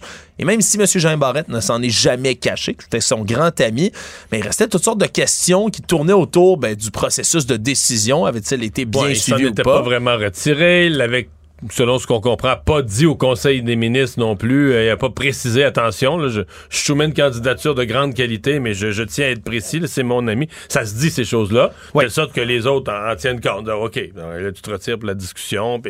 et mais on, on comprendra aussi là, que c'est déjà là un comité de sélection qui est indépendant, qui soumet des qui soumet des noms au ministre de la Justice pour qu'après ça lui en puisse en choisir. Et selon Mme Mignolet, ben la preuve révèle que le ministre lui s'est pas écarté du tout du processus qui est établi, il a suivi les règles de manière claire et explicite, surtout sa décision a été basée vraiment sur les compétences de Charles Olivier Gosselin. Par contre, elle dit que ce dossier-là, c'est là que c'est intéressant, c'est un exemple parfait, là, si on veut, là, de l'attention que la population porte à ce genre de choix-là. là. L'apparence de conflit d'intérêts comme ça peut être aussi importante que le conflit d'intérêts lui-même. Et donc, elle dit, pour prévenir tout ça, faudrait qu'on se donne des mécanismes de prévention autour de, de- de tout cela. Un mécanisme qui permettra au ministre de déléguer, entre autres, le pouvoir de recommandation complètement quand il est question de quelqu'un Ouais. qui connaît. Cette recommandation qui, qui peut sembler intéressante, Mario, parce que peut-être pour les gens qui Moi, je- suivent moins après, Ouais. eux, ils ont juste vu, bon, le ministre de la Justice, il nomme un de ses amis, puis après ça, ils ont peut-être pas mais- fait de suivi. là. Moi, le- je suis quand même, ça fait, fait quelques-unes des, euh, des conclusions de le commissaire à l'éthique qui dit finalement euh, tout est tout est correct. Et puis, euh, ça, ça me fatigue à chaque fois parce que, évidemment, dans les médias, la nouvelle qui a pas de manquement à l'éthique aura pas un dixième de la place. Tu sais, à fond, Jolin Barrette a passé là, quoi, une semaine dans ça. Euh, et c'est devenu tellement facile. Moi, mettons, là, je dis aux partis d'opposition, euh, hey, retenez-vous pas, là. N'importe quoi, vous voyez un article dans le journal, demandez une enquête du commissaire à l'éthique. Le commissaire à l'éthique dit jamais non. Parce qu'à première vue, c'est toujours, ah, voici une matière que je pourrais regarder. C'est son travail. Pourquoi je l'étudierais pas? Donc, Puis là, ben, la nouvelle, les médias, on adore faire la nouvelle. Ah! Enquête de la commissaire à l'éthique sur tel ministre. Un ministre dans l'eau chaude. Puis là, trois jours, puis là, la fin de semaine d'après, on réanalyse, puis on suranalyse ça. Puis là, ben, après ça, ben, quatre mois après, quand plus personne se souvient trop tôt de c'était quoi le sujet, on dit, ah, finalement, euh, le commissaire à l'éthique sort son rapport, il n'y avait rien. C'est correct. Mais c'est... Tu trouves-tu ça trop facile, lancer des Ben, enquêtes ben, là-dessus? c'est ça. C'est ça, je trouve qu'il y a quelque chose de, à la limite, là, il devrait avoir euh, de la part de la commissaire à l'éthique, je sais pas, un processus minimalement un peu comme euh, un processus de 24-48 heures où tu dis je vais regarder le dossier, j'étudie. Puis si- mais je l'étudie pas à fond. J'étudie est-ce qu'il y a matière à puis si elle dit euh, non à ce moment-là, ben là au moins le parti d'opposition a l'air fou un peu, a l'air d'avoir demandé une enquête du commissaire à l'éthique pour rien. Mais à ma connaissance, c'est jamais arrivé là. Chaque fois que demande d'enquête le commissaire à l'éthique, l'enquête a toujours lieu. Fait que t'as toujours cette nouvelle qu'un ministre est soumis à une enquête. Euh, quel que soit le parti, je trouve qu'à terme, ça, ça décrédibilise l'institution du commissaire à l'éthique. Ça devient un jeu. Tu dis, regarde, là, les partis d'opposition savent comment ça marche. Probablement qu'il sera pas blâmé, mais on va la demander, on va l'obtenir, on va avoir la grosse nouvelle qu'il y a une enquête du commissaire à l'éthique. Euh, on a déjà assez de misère à trouver du monde pour aller en politique. C'est le genre d'affaire que je me viens à me dire, ben là, on, écœure tout le monde. Autre pavé dans la mort qui a été lancé par une, autre entité aujourd'hui, Mario, à la rentrée parlementaire. C'est le Collège des médecins du Québec qui se présentait à l'ouverture des consultations sur le projet de loi 32 là, qui traite de la sécurisation culturelle dans les réseaux de la santé, particulièrement auprès des, euh, auprès des communautés autochtones au Québec. Ils ont, euh, ils ont quand même été, pas été de main morte, Mario. Eux ont demandé littéralement à Québec de reconnaître l'intersectionnalité, le racisme systémique, en disant que c'est des mots avec lesquels le gouvernement est mal à l'aise, mais que c'est nécessaire de les reconnaître pour ensuite corriger la situation dans le réseau de la santé. Euh, ils ont parlé même d'une approche colonialiste et paternaliste du gouvernement, ce qui fait sortir de ses gonds temporairement le ministre responsable des relations avec les Premières Nations et les Inuits, là, Yann Lafrenière, qui lui a dit que c'était un peu fort le café, tout ça, mais ça a quand même commencé là, de manière assez musclée, Mario, puis c'est un, un débat qui revient toujours pour la coalition Ouais, mais, mais dans le cas du Collège des médecins, c'est pas nouveau. Là. Dans l'affaire Joyce Echaquan, le Collège des médecins euh, avait dit qu'il y avait, selon eux, du racisme systémique dans le système de santé, même si eux, ils représentent les médecins. Dans le, ben, ils représentent pas les médecins, mais ils, ils défendent le public par rapport aux médecins. Mais ils, ils avaient pris cette position qui existait dans le réseau de la santé euh, du racisme systémique. Donc aujourd'hui, ils ont été exactement cohérents avec leur position, euh, leur position passée. Mais Ils n'ont pas lâché le morceau. là. Ils Non. ont relevé, entre autres, que le terme autochtone s'écrivait dans le projet de loi partout avec un petit A et non pas un A majuscule en disant, mais là, vous diminuez les communautés autour de tout ça. M. Lafrenière s'est engagé à rectifier le tir, mais ils ont été très, Un écrit très autochtone avec un grand A. Oui, ça a de l'air. Ça m'étonne parce que techniquement, t'écris le, le nom de chacune des nations. Tu sais, je comprends qu'on doit décrire les nations, on l'écrive avec un grand A, que c'est le nom de la nation. Mais là, ce serait les nations autochtones, grand A. Ouais. Ah, OK. Voilà, ben, ce, serait, ce serait comme pour les reconnaître comme une nation à part entière dans le reste du projet de loi. Ça peut être très pointilleux, parfois en commission parlementaire, Mario, tu le sais. Oui, oui, Mais oui, là, ça c'est euh, plus que pointilleux. Le, le A majuscule, c'est une coche en haut de pointilleux. là. Voilà, donc c'est un, autre débat qui est relancé, mais c'est clair que pour, euh, pour la coalition Avenir Québec, ma- euh, Avenir, ouais, Avenir Québec, Mario, toujours un espèce de débat de mots hein, qui s'organise, Ah, que ce soit pour reconnaître la crise du logement, que ce soit pour reconnaître pas- le racisme. Sur la question du racisme systémique, oublie ça, là, ils céderont jamais. Là. Jamais, jamais, jamais, jamais. là. Actualité. Tout savoir en 24 minutes. Toujours l'occasion de poser des questions aux politiciens en rentrée parlementaire. Mario et une qui s'est fait cuisiner un peu par les journalistes, c'est la députée libérale Marois Rizki. Parce qu'en ce moment, on le sait, c'est un peu euh, jouer à Où est Charlie en cherchant le nouveau chef du Parti libéral du Québec. hein, la course à la chefferie qui euh, ne, ne vole pas. Mario ne prend pas son envol en ce moment. Déjà, les députés, le chef intérimaire Marc Tanguay qui a dit non. Monsef Déragi, André Fortin ont dit non également. Ça se profile mal dans ce côté-là. Et pour Marois Risqué, est-ce que ce serait une option? Elle a avoué aujourd'hui que lorsqu'on l'a questionné à ce sujet, que ça l'attirait, qu'elle se sentirait prête à faire ça, mais a fermé la porte complètement. Et qu'est-ce qu'elle a montré comme preuve en même temps? Photo de son bébé Gabriel et de son chien en disant, regardez, j'ai une famille en ce moment. Elle a même dit que d'avoir un autre bébé, donc une deuxième grossesse, c'est dans les cartons ouais, actuellement. la dernière fois, elle avait dit que c'était ça la priorité là, avant, avant de se lancer euh, dans une chefferie. Mais euh, je sais pas combien de fois il va falloir qu'elle le dise. Parce que comme il n'y a pas vraiment personne d'autre, les journalistes reviennent vers elle, ils reposent la question. Puis il y a des déçus qu'elle se lance pas, je pense. Oui, je pense aussi que les journalistes, c'est ça, entendent que dans le caucus, il y en a qui rêveraient de l'avoir. Pas tout le monde, hein? Non, Fait elle fait pas l'un- l'unanimité. Ah, non, non, non, non, fait pas l'unanimité. Mais là, elle l'a re, re, re, redit aujourd'hui. Mais je serais pas surpris qu'on ait encore la manchette dans deux semaines. Marois Risky ferme la porte, que ça revienne encore. Là, là, le problème, c'est qui qui cherche le plus, le chef du, du Parti libéral du Québec? Mario, le parti lui-même, les journalistes, la population, on, Ben, ça il y a, cherche des de gens, il y a des gens dans le parti qui, qui cherchent, mais là, elles cherchent, parce qu'à un moment donné, ils sont partis avec une liste de 10 noms. Là, on est rendu à 1, 2. Joël, les, noms, les noms qui sont pas biffés sur la liste. Il reste Joël Lightbound, le député fédéral à Ah, Québec. Il a pas fermé la Pas porte fermé encore. la porte. Mais il s'est pas présenté dans Jean Talon. Non, parce que pour l'instant, là, le seul qui est en réflexion, c'est Frédéric Beauchemin, qui est le député de Marguerite Bourgeois. C'est le tout. seul. Il est- présentement, il est seul sur les rangs. Ben, Ah. Il est même pas sur les rangs, mais en tout cas, il est le seul à, à l'envisager sérieusement, qui est déjà dans le caucus. À partir de quel moment on commence à devenir vraiment paniqué en étant dans le caucus comme ça? qu'on Oh, a à mon pas avis, on est passé ça depuis longtemps. Là. Ouais. Oui, oui, oui. on est passé ça. Un cas a été rapporté aujourd'hui, Mario, une femme qui dénonce, en portant plainte d'ailleurs au CIUS, qui est affilié à la résidence de personnes âgées où son père se trouvait. Une histoire de, son, de cet homme de 78 ans, justement, Jean-Guy Dubé, père de Patricia Dubé, qui était dans sa RPA, résidence en soins intermédiaires euh, à Saguenay, dans laquelle il résidait depuis quelques années. Puis il a trouvé la mort le 6 septembre dernier, dans des circonstances un peu étranges. Il mangeait un steak et se serait étouffé avec le morceau de viande. Mais on parle d'une moins. on parle de comme une longue, comme s'il avait coupé une longue lanière là, sur Ouais. le long. Longueur d'un crayon, deux pouces de large. C'est à peu près comme ça qu'on l'a décrit. Le médecin même qui aurait confirmé à Patricia Dubé, sa fille, que c'est la première fois qu'il voyait un étouffement comme ça avec un morceau de steak comme Si beaucoup gros, trop long, si gros. Puis là, elle, elle se pose la question à savoir, là, mon- son père avait des tremblements de la difficulté à couper un aliment comme ça, un gros, une grosse pièce de steak, est-ce qu'on n'aurait pas dû couper d'avance? Puis après ça, Ou est-ce que c'est devant l'incapacité de couper qui s'est tanné puis qu'il l'a mis et essayé de, le- de- de le mâcher au complet? Est-ce que c'est- ce qu'on essaie de comprendre en ce moment, Mario, le pour l'instant. tu lis l'histoire puis c'est curieux là, qu'est-ce qui a pu arriver. Ouais, que c'est- Tragique, curieux, tragique. Le monsieur était pas il avait 78 ans, il était pas si vieux que ça. Non, Euh, absolument tragique. On attend le rapport du coroner pour faire la lumière sur toute l'histoire. Mais Mme Dubé qui a demandé même aussi à voir les caméras à l'intérieur de la résidence pour personnes âgées, porter plainte officiellement au CIUS. Elle essaie de comprendre ça a été quoi les manœuvres de réanimation faites sur son père aussi par la suite, puis les circonstances de l'accident. Un cas un peu étrange, Mario, là, Non, qui mourir vient... étouffé dans un établissement. S'il était seul dans sa maison, on dirait, ah, ben, c'est le risque, c'est toujours plate tu vis seul, personne ne peut t'aider en cas de détresse. Ouais. Mais dans, une, dans un établissement, c'est spécial.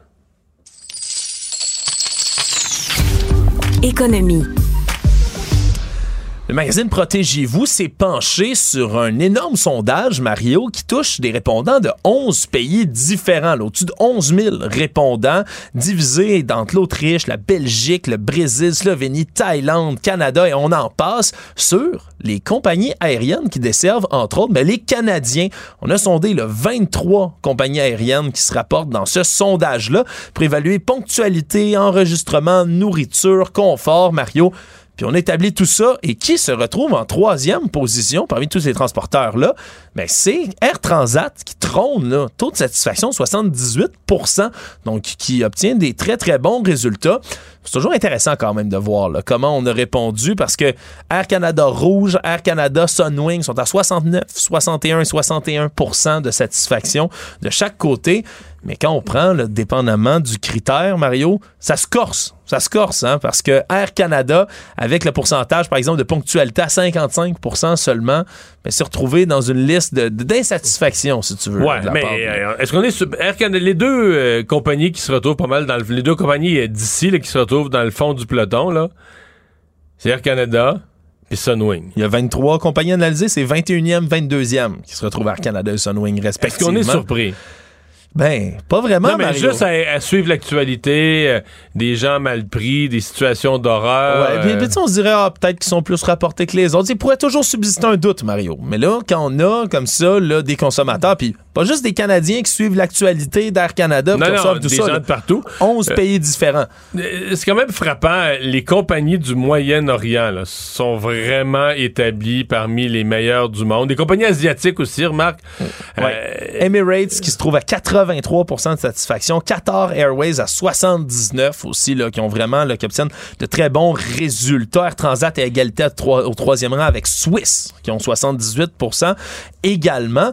Puis après ça, ben, il y, a y toujours des trucs qui me font sourire. Moi, la nourriture, par exemple, là, on rapporte, entre autres, puis c'est Qatar Airways puis Emirates, justement, qui ont vraiment là, la nourriture qui est la mieux Ouais, la cotée mieux cotée, par mais- la clientèle. Sunwing, c'est médiocre. Transat, Pierre Canada, mauvaise note qu'on leur donne là, du côté de la nourriture. Donc, c'est toujours intéressant de savoir là, que pensent les gens là, dans, le, dans le marché là, de l'aviation, de, des transports qu'ils vont utiliser. Mais de voir que Air Transat se classe bien quand même, ça, on peut être fier un tout petit peu. Le monde.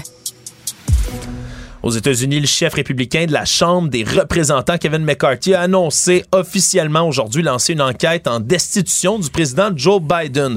Pourquoi? Mais pour les affaires, Hunter Biden, son fils, aurait fait des affaires controversées à l'étranger.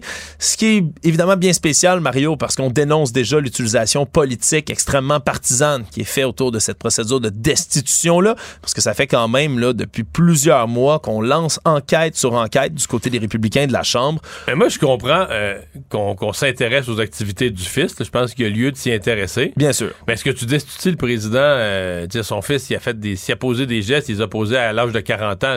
C'est pas. euh, Surtout qu'on a de la difficulté à prouver parce que son fils aurait posé ça pendant que Joe Biden était vice-président de Barack Obama. Il aurait utilisé le réseau, le nom de son père pour obtenir des affaires préférentielles avec d'autres pays. C'est de ça.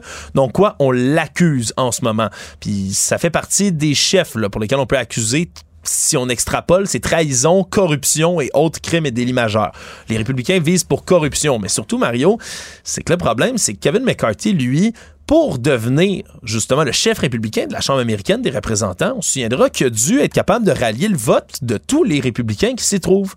Le problème, c'est que dans cette faction-là, lui doit composer avec le groupe des MAGA, hein, des Make America Great Again, des gens qui sont extrêmement Trumpistes. qui, eux, suivent- veulent venger Trump.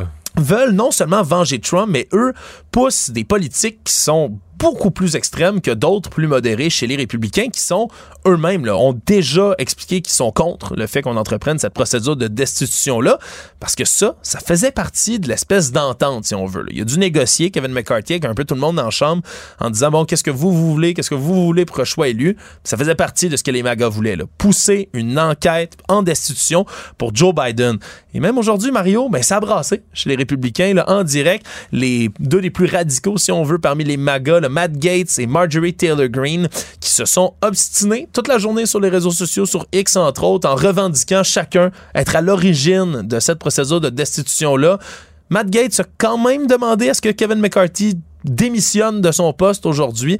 C'était compliqué de suivre ce qui se passait dans le Parti républicain, mais quoi qu'il en soit, va y avoir cette donc première enquête, procédure de destitution de Joe Biden, mais ça presque pas de chance de, de passer Mario, là, voire quasi nul, parce que ben, les démocrates sont majoritaires au Sénat. Et si jamais... Mais c'est pas clair que les républicains vont voter tous du même côté non plus. ça non plus. Donc, même si la Chambre des représentants trouvait Joe Biden inculpé, ce qui est arrivé exactement là, à Donald Trump, vous vous souviendrez, il a été inculpé, mais par la suite, donc, la procédure de destitution n'a pas abouti. Je rappelle que c'est jamais arrivé qu'un président américain a été destitué. Trois présidents ont été mis en accusation. C'est Andrew Johnson en, 60, en en 1868, Bill Clinton, lui, en 1998, Donald Trump en 2019 et 2021. C'est arrivé deux fois tous ont été acquittés finalement. Le seul qui avait un peu plus de chance que ça se rende, ben, c'était Richard Nixon, lui qui a préféré démissionner après le scandale du Watergate. Résumer l'actualité en 24 minutes, c'est mission accomplie. Tout savoir en 24 minutes. Un nouvel épisode chaque jour en semaine. Partagez et réécoutez sur toutes les plateformes audio. Disponible aussi en audiovisuel sur l'application Cube et le site cube.ca. Une production Cube Radio. Il lance sa ligne au bon endroit pour obtenir l'information juste. Mario Dumont. Pour savoir et comprendre. Cube Radio.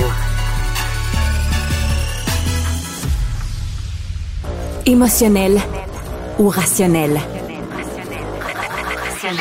En accord ou à l'opposé.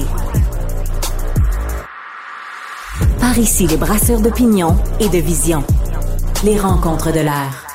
Bonjour Marie. Allô Mario. Alors, est-ce que tu es au bout de ta chaise de cette rentrée parlementaire, à bout de souffle? Ben pas vraiment. Je, je, je vais t'avouer que j'étais bien excitée ce matin. Puis là, je, moi, c'est comme une grosse journée. C'est comme la rentrée scolaire, la rentrée parlementaire. J'attendais ça avec impatience. Puis là, je me disais, hey, les caucus précessionnels qu'il y a eu dans les dernières semaines, l'opposition va rentrer avec euh, le couteau entre les dents. Ils vont venir déstabiliser le gouvernement. Ça va être vraiment gros. Puis, euh, somme toute, je suis euh, un peu surprise du, du, du je sais pas, peut-être qu'il y a eu beaucoup de brouhaha, c'est parti un peu dans toutes les directions. Ben c'est ça que je voulais dire. Ça se peut-tu qu'il y a eu des fausses balles? Comme euh, là, une des premières nouvelles du jour, c'est que le Parti québécois propose une commission parlementaire sur l'identité de genre. Puis qu'est-ce Ouais. qu'on fait dans les écoles avec euh, les transgenres, les demandes, les toilettes, l'écriture inclusive?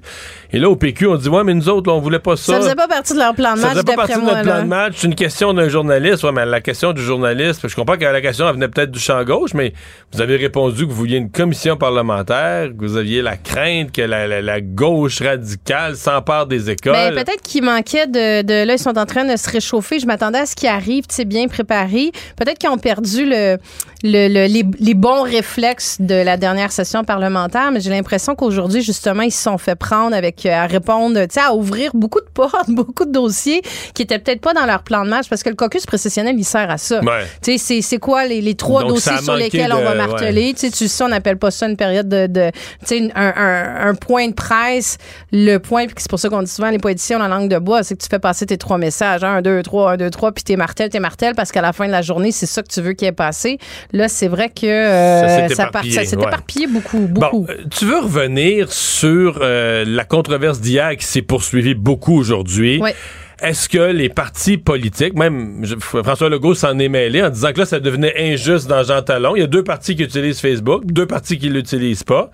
Euh, est-ce que c'est légitime dans ton esprit? Est-ce qu'il y a un malaise à utiliser Facebook à ce moment-ci? Ben, tu vois, ça, ça fait partie des dossiers du jour qui, à mon avis, sont. Puis là, j'ai plein de choses à dire là-dessus. Je trouve qu'on est dans le royaume de l'hypocrisie un peu partout chez tous les partis.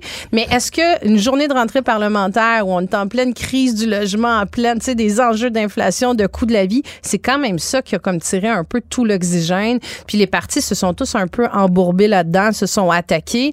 Euh, Québec solidaire, euh, à, mon avis, là, est comme, écoute, c'est une, position totalement indéfendable là, qui essaie de tenir. J'entendais Gabriel Nadeau-Dubois qui disait, ouais, ben là, c'est des petits gestes symboliques euh, de pas mettre de publicité sur, euh, sur Facebook. Mais, par contre, ils vont boycotter Facebook le 15 septembre. C'est pas un geste symbolique, ça? Il y a comme un. Il y a, rien qui tient dans ce discours-là. Non, mais c'est parce que ce qui n'a pas de bon sens, c'est qu'ils disent qu'ils ont boycotté Facebook cet été.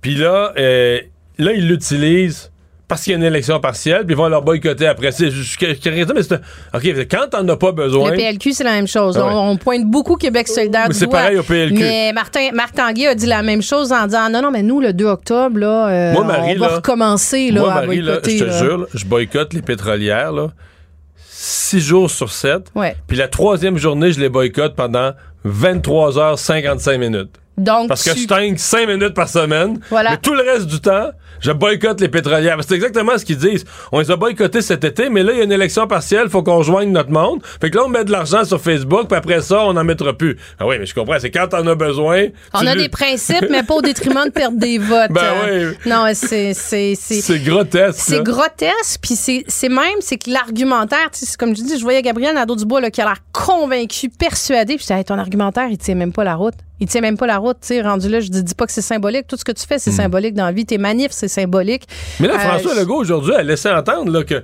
c'était injuste. Donc, je me disais, bon, mais ils plantent les autres, puis ils leur demandent de retirer leur publicité. Mais là, il a fini par dire que si les libéraux et Québec solidaire maintiennent la publicité sur Facebook, lui, son parti va regarder ce qu'il doit faire. Moi, j'ai trouvé ça épouvantable dans le sens que c'est comme si tous les partis sont... en- Parce que dans le fond, c'est quoi le message de Facebook, de Meta? C'est de dire, regarde, là, nous autres, on est plus forts que les gouvernements, on est plus gros que les gouvernements, on est plus influents que les gouvernements. Le peuple n'a pas le choix, faut qu'il passe par nous. Même les gouvernements, faut qu'ils passent par nous pour rejoindre, pour rejoindre le monde. Puis là, c'est nos partis politiques qui disent à Facebook, ben regarde, là, on te fait un petit combat de boxe, on fait semblant, mais dans le fond, on te dit que t'as raison. On le sait que t'es fort. On n'a pas le choix de passer par toi pour rejoindre le monde. Moi, j'ai trouvé ça épouvantable. Ben, une partie québécois fait la même chose. Là. Je comprends que Paul Saint-Pierre Plamondon essaie de dire oui, mais nous, c'était pas rémunéré. Là, là, là, c'est pour ça que je dis on est un peu dans le royaume de l'hypocrisie parce que euh, le Parti québécois a aussi utilisé Facebook pour faire la promotion de leurs candidats. Mais ils ont pas Euh, dans- sponsorisé, Mais ils ils ont l'ont pas pas, payé, là, ouais. sponsorisé. Tu sais, où on voit PSPP qui joue au football, le super belle euh, ou en tout cas montage. Là, c'est bien intéressant. Mais ils l'ont utilisé pareil. Tu sais, à un moment donné, là, je, puis là ils sont Ouais. là. Ils ont pas, ils vont pas dire, ils ont pas donné d'argent à, mais t'as raison, ils l'ont utilisé. Ils ont utilisé Enfin. la plateforme pour rejoindre des électeurs. Donc, ça va être intéressant. Moi, ce que je pense, c'est qu'ils s'affaiblissent tous la journée où on tombe dans une discussion sur la crise des médias, le soutien aux médias. Tu sais, Gabriel Nadeau-Dubois, le Québec solidaire, est-ce qu'ils vont vraiment pouvoir se relever en disant c'est dramatique qu'un métro média ferme, c'est dramatique que nos journaux régionaux ferment, alors qu'il s'est permis de subventionner euh, Meta Ouais. qui, qui refusait, de- tu sais, à un moment donné, y c'est a- pas il y a très quelque cohérent. chose qui là. marche pas. L'autre affaire, euh, je le soulignais hier, c'est que le raisonnement de base de Québec solidaire, de, de Vincent Marissal, c'est de dire, mais là, c'est quoi le Québec solidaire qui met une coupe de mille? C'est un petit montant là, sur l'ensemble de Meta. C'est évident. C'est symbolique. C'est du change, c'est du change sur les milliards que fait Facebook. On se comprend. Mais c'est le raisonnement que Québec solidaire serait prêt à conspuer si on l'utilisait, ces changements climatiques, en disant, ben là, mais là, moi, j'ai un, un F-350, j'ai un gros pick-up, mais c'est quoi, le, c'est quoi que les émanations de mon gros pick-up sur l'ensemble des gaz à effet de serre qui émettent la planète au complet, la Chine, l'Inde, le Brésil, les États-Unis? Fait que, tu sais, c'est le genre de raisonnement au Québec solidaire dirait, ben non, il faut que chacun se responsabilise, c'est, c'est l'action collective, chacun fait sa part. Ben, c'est la fin justifie les moyens. C'est j'ai des principes quand quand ça quand ça m'adonne puis j'en ai pas quand ça m'adonne pas, tu sais. Puis je- je- moi j'ai le réflexe d'évaluer les partis politiques beaucoup sur leur cohérence. Tu sais, puis le cynisme, il est vraiment alimenté par ce genre sais, Je pense peut-être que tout le monde s'en fout là, à la fin de la journée là que que QS mette ou pas des Ouais. nouvelles, mais mais je pense qu'en termes de cohérence de cynisme, c'est- rare qu'on a pogné Québec solidaire là-dessus. Tu sais, même des fois, on les trouvait, euh, même des fois, trop intransigeants sur leurs principes, là, dire, manquer de, de souplesse ou de pragmatisme. De sens- Mais c'est rare qu'on les a pris autant à dire, regarde, nos principes, là, on s'en fout, là. euh, ça- non, mais faut ils, faut cons- ils conspuent les multinationales, c'est ça, mais là, sur celui-là, ils ont, ils ont- Non, c'est que, ouais. Ben, c'est parce que là, c'est le débat de est-ce que c'est plus important d'arriver à rejoindre l'électeur pour favoriser la démocratie? Donc, Mais trouve d'autres moyens. trouve d'autres moyens, c'est ça. Sinon, s'il n'y a pas d'autres moyens, mais là, elle l'honnêteté de faire comme Éric Duhem. Puis dit euh, Facebook, c'est tellement fort, c'est tellement gros, euh, ils ont raison, puis les gouvernements n'ont pas à s'opposer Ouais. aux autres, laissez-les faire. le puis- 3 octobre au matin, Ouais. je vais continuer de faire la même Ouais. affaire. C'est un peu hypocrite. Euh, le, le Collège des médecins qui revient à la charge. là, depuis le- le- depuis la- l'affaire Joyce Echaquan, le Collège des médecins a pris cette position, la reconnaissance du racisme systémique, et surtout dans le dossier autochtone. là. Ça, c'est euh, un gros, gros, gros caillou qui va revenir dans le dans le soulier du gouvernement de la CAQ. Puis je pense que M. Legault a dû avaler son café de travers en voyant ça ce matin parce que il y a tellement Écoute, ça a fait partie des débats. L'opposition a poussé, poussé sur la reconnaissance du racisme systémique. M. Legault veut rien savoir, veut rien entendre. A dit à plusieurs reprises, les Québécois sont pas racistes. On est tous d'accord avec ça. Donc, le racisme systémique n'existe pas. Tu sais, lui, c'est ça son, son équation. Mais là, le Collège des médecins qui sort très, très fort en disant si dans le projet de loi qui est déposé, il n'y a pas la reconnaissance du racisme systémique, mais ça donne rien de le faire. Là. Tu sais, je résume, là, mais en disant on n'arrivera jamais à reconnecter le lien de confiance, entre autres, avec les communautés autochtones, entre autres avec ce qui s'est passé dans le dossier de Joyce et Chakwan. Euh, ça va devenir beaucoup plus difficile. Mais le projet de loi, il est pas- il est pas sur autre chose complètement. J'avais compris qu'il était sur la sécurisation culturelle, les langues. C'est ça. Après, après ce qui s'est passé, le gouvernement c'était comme c'était c'était euh, c'était engagé à parler de sécurisation euh, culturelle, mais ça en fait partie parce que le corps de tout ça, c'est comment tu rétablis ce lien de confiance là. Puis tu vois, j'avais j'avais eu une discussion avec le représentant de, de- des communautés autochtones suite à- il y a deux semaines. là, il y a eu la réintégration de la préposée aux bénéficiaires, Ouais. euh, qui euh, pas la réintégration, excuse-moi, mais elle peut retourner au travail. On verra si elle retournée ou pas, si elle, est- elle sera réintégrée ou pas. Mais la communauté a super mal réagi à ça en disant ben c'est un c'est un un- une gifle de plus à notre communauté. Euh, Est-ce qu'on va vraiment la- le lien de confiance est ébranlé? Est-ce qu'on va retourner se faire traiter dans le réseau de la santé? Donc je pense que le collège des médecins est très sensible au fait qu'il faut s'assurer que l'ensemble de la population se sent en sécurité dans le réseau de la santé. Puis C'est ça leur message, c'est de dire il faut que ça passe par la reconnaissance du racisme systémique. C'est comme chez les policiers, c'est comme dire ah ben non, c'est une coïncidence s'il y a plus de gens euh, racisés qui se font arrêter. Mais le fait, c'est que ça va devenir, je sais pas si, je pense pas que le gouvernement Legault va céder là-dessus, mais ça va devenir pas mal plus difficile Bon, moi, je pour lui d'éviter le gouvernement sujet. va là. jamais céder là-dessus. Euh, D'ailleurs, c'est un peu le mandat qu'a Yann Lafrenière qui, qui travaille fort, c'est de raccommoder de toutes les façons les relations avec les communautés autochtones. Il a mis en place, Mais ça quand va même... repartir le débat. Oui. Ça va Ah, repartir ça, le débat, puis c'est pas un débat qui, qui est intéressant puis qui est au profit du gouvernement de la CAQ. Donc c'est un, un élément de plus dans Euh, je sa pense que c'est pas au profit. Je je dis pas que ce qui en ressort, c'est toujours honorable, mais je pense que ça profite à la CAQ. là. Je pense que jusqu'à maintenant, ça a profité à Ouais. la CAQ. Je pense que quand tu ajoutes des représentants institutionnels, le collège des médecins, c'est quand même respecté. Ouais. Là, tu sors du débat qui est un débat, je trouve, très politique entre les oppositions. C'est un dialogue de sourds entre les oppositions puis le gouvernement. Là, le collège est quand même, quand même une institution qui est assez respectée. Je pense que ça va changer un Mais en peu fait, la c'est pas les oppositions, mais le gouvernement. Là. Ça, c'est ça, c'est le un des sujets, un peu comme la loi 21 sur la laïcité, où les partis sont splittés 2-2. là. Oui. T'as le PQ, du côté nationaliste, si on veut, t'as le PQ, puis euh, euh, la CAQ, le gouvernement. Puis du côté euh, plus à gauche, t'as les libéraux, puis Québec solidaire. là. Mais ils ont une capacité, tu sais, c'est juste que la CAQ a une capacité de s'embourber dans tous ces dossiers-là Oui. de façon Et spectaculaire. surtout François Legault lui-même. Surtout François Legault, qu'à chaque fois qu'il touche des questions, un, de racisme systémique d'immigration, il se met huit pieds dans la bouche. Pas les bons mots, Pas les la bons bonne mots, façon. trop euh. gros, insultants, en tout cas, tu sais, de tout. Mais là, déjà qu'il va avoir un automne difficile et fatigant et épuisant, là, c'est un risque de plus pour lui dans sa petite euh, Puis les là. questions autochtones, écoute, on, me souffle à l'oreille, on me dit que ça a changé, que Yann Lafrenière travaille tellement fort, l'a convaincu, l'a amené certains événements. Ah, Mais mettons, pas de- mettons, quand il a été élu en 2018, la première fois, les questions autochtones, là, c'était pas haut sur sa liste de priorités. là. Ben, c'était pas haut, mais même avant. C'est pas pour rien, justement, qu'il a fait un changement au Conseil des ministres. Rappelle-toi à quel point. euh, il avait donné le dossier à une ministre junior. euh, mais qui avait, qui avait réussi à Sylvie Damour. Oui. Qui, avait, ben, qui s'est fait, un, sortir du Conseil des ministres, puis deux, qui a réussi à se mettre en, en conflit avec tous les chefs autochtones Ouais. là, qui sortaient en disant nous on ne veut plus avoir de discussion avec le gouvernement Legault. Il avait, elle avait même réussi à reculer dans ce dossier par rapport au ministre précédent Jeff Kelly qui avait quand même établi Ouais, des mais qui était excellent, là, faut Ouais, dire, qui était ouais. vraiment euh, très, très bon. Merci, Marie. Au Merci revoir. Mario, à demain.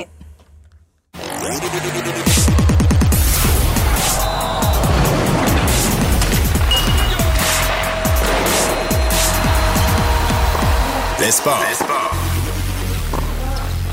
C'est Jean-Michel Bouc qui est là au sport cette semaine. Salut. Salut Mario. Alors, je regardais ça en direct hier soir. On était tous curieux de voir qu'est-ce qu'Aaron Rodgers, euh, ce héros pendant des années avec les Packers de Green Bay, mais qu'est-ce qu'il va faire avec les Jets de New York? Est-ce que c'est le salut que les partisans des Jets attendent depuis des années? Les pauvres partisans des Jets? Et Batech, ça n'a pas duré longtemps. Écoute, c'était tellement triste de voir ça. Incroyable. Tu sais, juste avant le match, on était le 11 septembre, on était à New York, on voit Aaron Rodgers arriver sur avec le drapeau, je sais.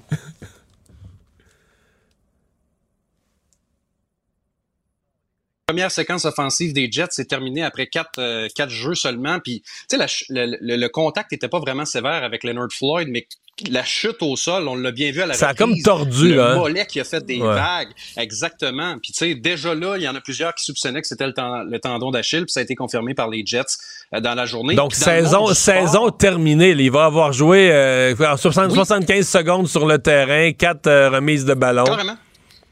C'est saison terminée, puis Mario, il faut se poser la question, est-ce que c'est carrière, Carrière, terminée? ouais. Il y a un contrat de 39 trois ans, là. Il y a C'est une des pires Ouais. blessures. C'est une des pires blessures à subir, le, le tendon d'Achille, parce que c'est très long s'en remettre. Souviens-toi de Max Pacioretty, l'ancien capitaine du Canadien, il joue avec les Hurricanes maintenant de la Caroline. Il vient de manquer deux saisons complètes en raison de ça, une blessure au tendon d'Achille.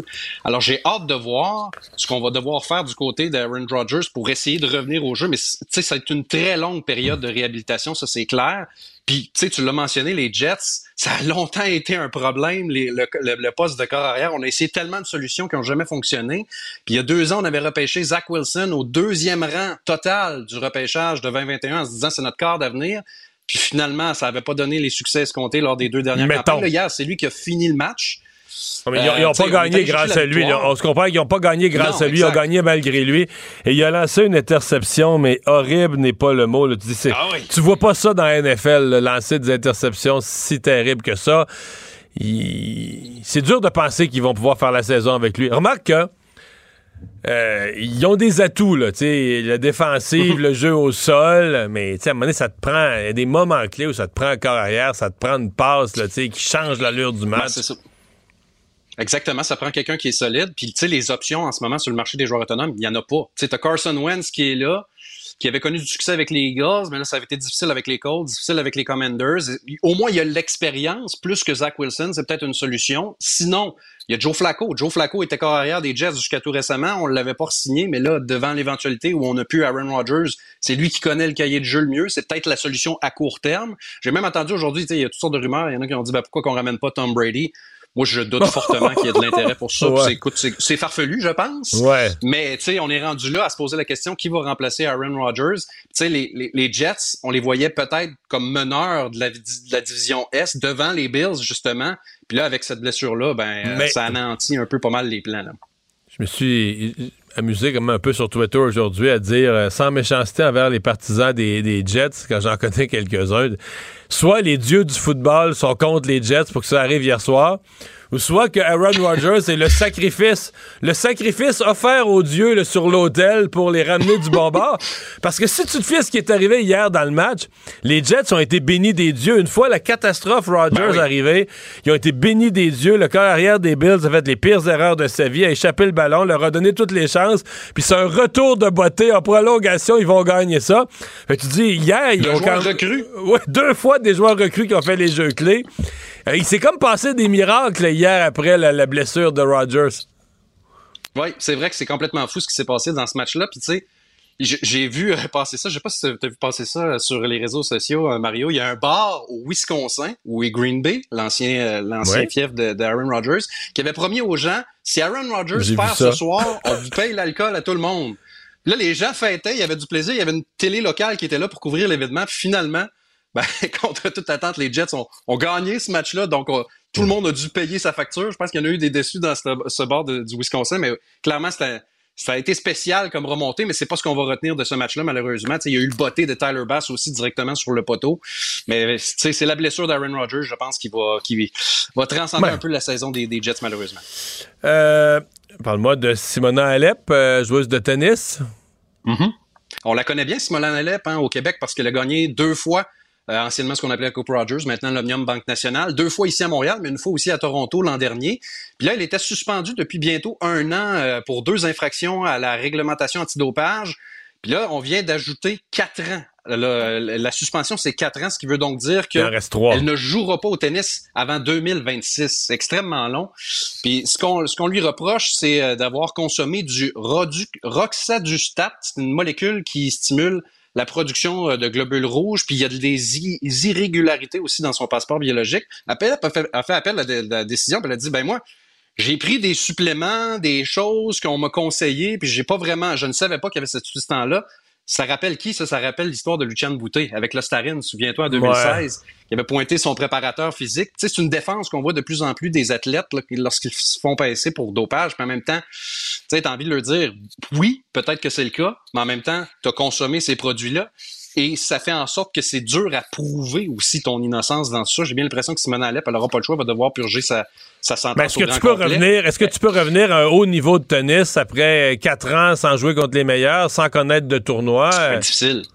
Écoute, ça va être, ça va être presque une mission impossible. Puis là, tu sais, en ce moment, le 31 ans, ça lui fait un retour à Oh. 36 ans. Euh, j'ai hâte de voir. euh, Mais tu sais, c'est- moi, je trouve ça dommage. C'est une joueuse que j'aimais beaucoup, Simone Alep. Je pense que le public québécois avait beaucoup aimé lors de son passage à Montréal. Mais là, définitivement, ça fait une tâche à son dossier. Puis peu importe si elle réussit un jour ou pas à prouver son innocence, ben la tâche, elle est là. Ça reste. On le voit, on l'a vu avec plein d'autres athlètes. Ouais. Ça a été le cas de Maria Sharapova. Souviens-toi qui avait été aussi euh, pincée pour du dopage il y a de cela, euh, quoi, 7-8 ans. Puis ça reste à ton dossier, malheureusement. Cara Price va mieux? Oui, va mieux, mais ceux qui pensaient là, qu'on allait le revoir devant Non, mais le il est encore sous- il est encore sous contrat, là? Ben oui, est encore sous contrat pendant trois ans à 10,5 millions par année sur la masse. Lui, il gagne 8,5 millions de dollars. Puis, euh, tu sais, aujourd'hui, Carey Price participait à une, activité promotionnelle. Il s'associe avec une entreprise euh, qui, fait dans le- le- les véhicules tout-terrain. Puis, il a été questionné, évidemment, sur comment ça se passe pour lui présentement. Puis, il a dit, tu sais, je me sens quand même en forme. Il dit, j'ai participé, j'ai participé à un tournoi de balle, un tournoi de balle molle récemment. Il dit, ça m'a pris deux semaines m'en remettre de ça, de l'enflure dans mon genou qui était associé à ce tournoi de balle. Fait d'imaginer de défendre la cage du tricolore, de jouer quoi, une quarantaine de matchs, une cinquantaine de matchs par année, c'est impossible. Ceux qui rêvaient peut-être à un retour de Carey Price, ça arrivera pas. Tu sais, aujourd'hui, dans le point de presse, on lui a posé la question, ben, y a-tu un rôle dans l'org- l'organisation que tu aimerais occuper? Il a pas fermé la porte à ça, mais tu sais qu'il y a de jeunes enfants pour l'instant. il Ouais, là, là, il est retourné, il a déménagé de Montréal, là, il est retourné euh, dans un domaine en Colombie-Britannique, chez eux, dans, dans, dans, la campagne. Fait que tu sais, j'ai- l'impression que pour l'instant, Price, bon, on va le voir sporadiquement. On l'a vu au repêchage, souviens-toi, il fallait qu'il prononce le, le nom de David Ça- ça a bien été. Ça s'est pas bien passé. Mais j'ai l'impression qu'on le reverra pas dans l'entourage, si ce n'est que pour des événements comme ça. Il était au tournoi de golf hier, puis il y a une question intéressante aussi qui, a été, qui lui a été posée.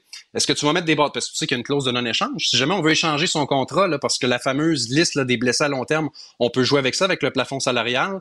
Ben, il a dit non, je ne mettrai pas des bâtons dans les roues du Canadien, évidemment, mais je souhaite demeurer un Canadien à vie. On verra, mais bon, pour ce qui est de, de- de garder les buts du Canadien, on ne se fiera pas sur Carey Price. Je pense que c'est officiellement terminé. Parce qu'hier, tu nous as dit que c'était une lutte à quatre déjà, il y avait quatre gardiens potentiels. Faudrait pas que tu en rajoutes un cinquième aujourd'hui, tu venais compliquer l'équation. Ça commence à être pas mal compliqué. Non, c'est clair. Ça va être Samuel Montabou, je pense, qui va être devant le filet du Canadien cette année. Puis pour le reste, on verra. Ça commence quand, le camp, là, exactement? Là, c'est le camp des recrues qui Ouais. commence. Et par la suite, ça va être le vrai camp. Le premier match de la saison, si ma mémoire est bonne, c'est le 11 septembre contre les Leafs à Toronto. Puis le premier match local du Canadien, ça va être le 14. Et contre qui? Les Blackhawks et Connor Bedard. Fait que ça, Oh, si vous voulez des billets, j'ai l'impression que ça va être difficile d'en trouver. Mais le match d'ouverture cette année du Canadien, ça va être contre les Hawks le 14 octobre. Fait que ouais, c'est dans à peu près un mois là, qu'on va commencer cette saison régulière. Merci, Jean-Michel. Au revoir. Ça fait plaisir. Salut. Mario Dumont. Sous ses airs sérieux, se cache un gars qui ne se prend pas au sérieux. Cube Radio. En direct à LCN. qui est lancé, les travaux ont repris à l'Assemblée nationale et contre toute attente, ce qui a retenu beaucoup, beaucoup l'attention. Aujourd'hui, c'est un dossier explosif, polarisant, sur lequel le ministre de l'Éducation a tranché les enfants transgenres et les toilettes mixtes. On commence là-dessus notre joute des analystes. Bonsoir, vous trois. Bonsoir, Sophie. Bonsoir. Alors, Bernard Drainville ferme la porte, demande au euh, Centre de service scolaire de Rouen-Noranda de rectifier le tir. On écoute M. Drainville ensemble. Est-ce qu'on pourrait, comme je l'ai vu dans certaines écoles, désigner une toilette individuelle euh, et la désigner toilette mixte? Pourquoi pas? Mario, est-ce que le ministre a bien fait aujourd'hui? Totalement. J'ai trouvé que c'était la position raisonnable. Euh, m'en est pensé au plus grand nombre, parce que je pense qu'il y a beaucoup plus de jeunes filles. Euh, il a donné l'exemple d'une jeune fille de 12, 13, 14 ans qui aurait ses premières règles. Il y a beaucoup plus de jeunes filles mal à l'aise, même de. On pense souvent aux filles qui sont mal à l'aise, mais les jeunes gars à cet âge-là aussi, avec leur corps, sont pas oui, toujours à l'aise. Beaucoup plus Ah ouais. de jeunes mal à l'aise d'avoir l'autre sexe dans les salles de bain. Euh, donc, on, on- on accommode le, le plus petit nombre. Mais on fait la chose qui est la plus, euh, plus agréable à vivre pour le plus grand nombre. J'ai trouvé qu'aujourd'hui, il l'a bien expliqué, il n'a pas exagéré dans le langage, il était posé, j'ai trouvé ça parfait. Ouais. Emmanuel, avant de nous dire ce que tu en penses, t'es étonné, toi, quand même, que ce sujet-là ait fait autant de bruit aujourd'hui. Ben, c'est étonnant, puis ce l'est pas en même temps, malheureusement. Moi, ça Mm. m'amuse de voir que ça fait une semaine que tous les partis politiques disent coup de la vie, coup de la vie, coup de la vie, coup de la Mm-hmm. vie. Mais la minute qu'un journaliste, parce qu'il faut quand même le dire, c'est un journaliste pendant la conférence de presse de M. euh, Paul Saint-Pierre Plam- Plamondon a lancé là, le débat sur les trans dans les écoles, ben là, ouf, le débat politique s'en- s'enflamme. Pourquoi c'est pas surprenant, dans le fond? Parce que le coût de la vie, ça ne se règle pas du jour au lendemain. C'est pas. Alors que ces enjeux-là, sur les trans, sur Méta, on va y revenir, c'est hyper polarisant, c'est hyper émotif, c'est le pain et le beurre des partis politiques pour soulever euh, euh, l'indignation, essayer de rejoindre euh, leurs troupes. Puis ceux qui s'imaginaient que le Québec allait faire l'économie d'un débat litigieux sur la question des trans dans les écoles, bien, ils se sont amèrement trompés. Ouais. Est-ce que ça prend une commission parlementaire pour le faire, Paul? Ben, le Parti québécois est arrivé avec euh, cette suggestion euh, euh, aujourd'hui. Euh, Sophie, à, à tous les jours, euh, pour préparer l'émission, le, le bilan, j'ai le privilège de parler avec Régine Laurent. Fait que j'ai appelé Régine tout de suite. hein, elle a présidé la commission sur les droits de la protection Ouais. les droits des enfants. Je lui ai dit Qu- qu- qu'est-ce que tu en penses? Puis je trouvais que son, son point de vue est, est plein de, de sagesse. C'est une question extrêmement délicate. Et là, on parle de, de jeunes. Imaginez des jeunes en, en- en pleine puberté qui sont mal dans leur corps, qui décident qu'ils veulent changer de genre. Déjà, en soi, imaginez, euh, est-ce que le, euh, une commission parlementaire est le, forum approprié compte tenu des risques de débordement? Régine a dit, sortez la politique de ça. Sortez la politique de ça. Depuis la semaine dernière qu'on en parle avec les conservateurs, ils ont été les premiers là, à, ramener le débat sur la scène publique. Sortez les, les- les politiciens, les politiciennes de ça. À la rigueur, comité de sages, tout Ouais. ça, mais c'est pas le moment et c'est Mais- pas le forum approprié Ouais. selon elle. Le problème avec l'idée de sortir les politiciens de ça, c'est qu'objectivement, c'est ce qu'on a fait dans les écoles depuis des années. Les écoles ont plein de règles, ont mis en Ouais. place plein de choses, puis là, tout d'un coup, ça vient à l'oreille des Mm. parents. Et des enfants, puis les parents particulièrement, qui disent Minute, là, là, ça va trop loin. Alors, à un moment donné, il y a une partie de ce débat-là. Qu'il faut trouver une façon d'avoir sur la place publique, mais d'avoir de manière non partisane. Est-ce que c'est soit un comité de, de sages, mais ce qui, d'après moi, ne créera pas de consensus politique, ou un comité un peu comme ce que m'avait fait M. Legault sur le racisme, euh, sur, sur- sur la question du- de la lutte contre le racisme. Tu Oh, prends ça n'a pas fait consensus non plus, là. Non, mais tu peux prendre, par exemple, le ministre Drainville, les porte-paroles en éducation, quelques experts pour essayer de créer un espace où on s'entend. Mais c'est un débat difficile. Et moi, mais on sur la ne question peut des pas jeunes- laisser la place au... Ouais. euh, mais ouais, en même temps, c'est un, beau débat. Mais sur la question des jeunes, moi, Gaétan Barrette racontait la, la semaine dernière ou il y a deux semaines, il disait ceux qui pensent que ça se, fait- ça se prend à la légère, ces décisions-là, ils ne connaissent pas la réalité. là. Tu sais, Il n'y a, pas un jeune à qui ça arrive qui n'est pas encadré par des psychiatres, par des, par des médecins euh, des spécialistes de, de- de- de tous les rayons qu'il faut. Alors donc, euh, on monte en épingle un, un problème. Y- Mais y a-t-il vraiment un gros problème sur la question des changements de, de genre, en tout cas? Ouais, mais je pense quand même que le Parti québécois. récupéré par bien des- Ouais. des- je, des je pense, je pense quand même que le Parti québécois a frappé une fausse balle aujourd'hui. C'est-à-dire que la question est arrivée. D'un journaliste. C'était pas prévu dans leur point de presse, mais dans sa réponse, euh, Paul Saint-Pierre Plamondon a donné une réponse beaucoup trop chargée, proposé une commission parlementaire, a dit la menace de la gauche radicale. Donc, euh, par la force des choses, par sa réponse, on a fait le débat du jour. Je suis pas certain que c'était, Alimenté, même ouais. pour le PQ, je suis pas certain que c'était prévu comme ça. Là. Ouais.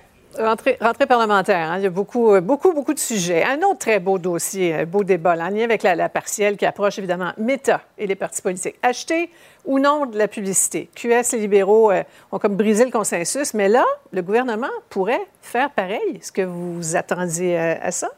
Ben, c'est M. Legault aujourd'hui qui a blâmé euh, Québec solidaire. Puis, euh, on- euh, ils ne jouent pas à, à armes égales dans Jean Talon. Eux le font et je leur demande de ne pas le faire. Sinon, on va le faire nous-mêmes, acheter la publicité sur, sur Facebook.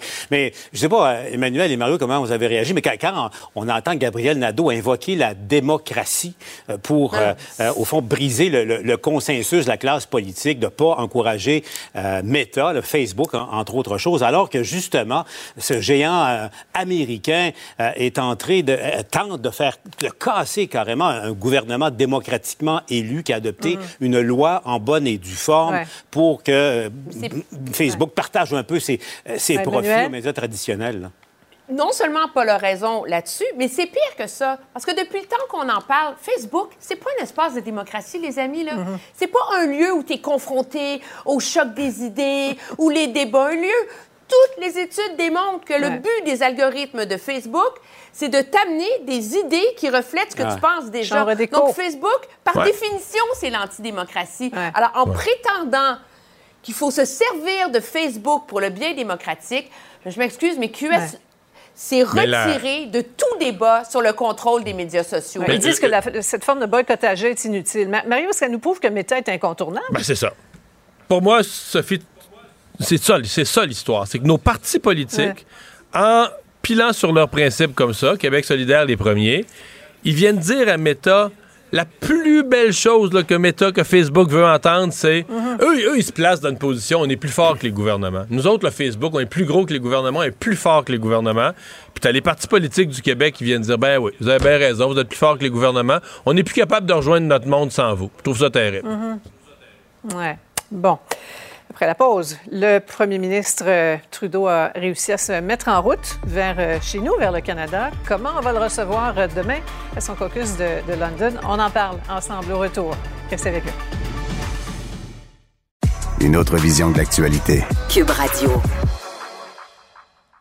Alexandre, un Canadien qui est, est passé pour voleur aux États-Unis. Ouais, pas juste passé pour voleur, Mario, il, il a réalisé quand même là euh, un bon vol, on va le dire, un vol assez ingénieux quand même, merci. Un peu inusité. Ouais, Mohsen Akbari, qui est un Canadien d'origine, qui a 37 ans, qui revient à ce moment-là, lui, de la Corée du Sud, qui arrête euh, aux États-Unis, mais plutôt il se pose aux États-Unis le 1er mars dernier, et là, se met à se promener dans des Walmart, Mario. Des Walmart d'un État à un autre, puis un autre Walmart, puis un autre Walmart. Puis sa méthode, c'est toujours la même. Il se rend en caisse, il fait comme un tout petit achat, il achète euh, deux paires de bas blancs au Walmart, décide après ça, arrive à la caisse et dit Ah, vous savez, monsieur, madame, je collectionne la monnaie américaine, des billets de 100 dollars. Est-ce que vous pouvez m'en montrer des billets de 100 pour voir s'ils ressemblent à ma collection? Je sais pas exactement les mots qu'il utilisait, mais demandez à avoir des billets de 100 dollars, puis finissait par en subtiliser. Aussi bêtement que ça. En Il glisser. arrachait des mains. Semble-t-il qu'il était ultra, ultra rapide, c'est pour garder les magicien, divers- là. Un peu. Il en glissait dans sa manche, dans sa poche, prenait des billets de 100 dollars comme ça, en remettait d'autres. Ah, merci, c'est bien fin, bonne journée repartait, les déposait dans un compte bancaire américain, les transférait après ça dans ses comptes au Canada, puis continuait, Mario. Puis là, tu te dis, ben là, coûte 100 piastres, tu vas, pas si tu vas pas... Ben, il aurait volé plus de 64 000 dollars américains grâce à ça. C'est 86 720 dollars canadiens, ça. C'est pas Il en a rien pris des 100 même. piastres. Ben, il en a pris des 100 piastres, puis c'est ça que la police arrive pas à comprendre exactement comment il a pu se rendre à autant de larcins sans se faire attraper. 30 magasins différents, 9 États entre le 23 mars et le 8 juin 2023. C'est quand même efficace, là. Faut que tu roules là, OK, pour faire tous ces établissements-là. il a passé trois mois à Juste voler des Walmart aux États-Unis. d'un Walmart à l'autre. Ouais, il est allé au Missouri, en Illinois, Indiana, Virginie, Maryland. Il s'est promené là, dans tous ces endroits-là. Puis le problème, ben, c'est un chef d'accusation de fraude électronique, vu qu'il a réussi à faire transférer de l'argent jusque dans son compte canadien. Après ça, ben, d'autres accusations, puis ça pourrait quand même. Mais là, est-ce que, je sais pas, sur les caméras de surveillance de tous les magasins, est-ce qu'ils sont capables de retracer son passage? Mais ça, c'est une bonne question. J'imagine que c'est ça que l'enquête finit par faire. Parce que là, à force de. Il y a dû qu'avoir quelqu'un qui a sonné à, tiré la sonnette d'alarme en disant là, hey, il nous manque une coupe de 100$ piastres dans notre caisse. Hey, nous aussi, nous aussi, nous aussi. Au Maryland aussi, la gang, ça a de l'air. Fait que c'est un.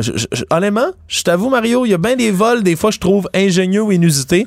Mais celui-là, euh, sais, faut, faut être déterminant. s'il il arrive quoi, là. monsieur? Parce que là, il, il était survenu au Canada, il va-tu? Ouais, ben là, parce que non, lui, il a été finalement arrêté en ce moment, puis il est accusé, puis c'est parce que c'est quand même, là, certains, il, il serait passible, là, entre autres, ben, d'une peine maximale de 20 ans de prison pour un de ses- certains de ses, euh, de ses chefs d'accusation. Donc, euh, ouais, c'était drôle tant qu'il se faisait pas prendre. Aux États-Unis, la justice, euh, c'est pas. euh, ils niaisent pas trop avec ça. là. T'es mieux de. Idéalement, pas avoir affaire à eux.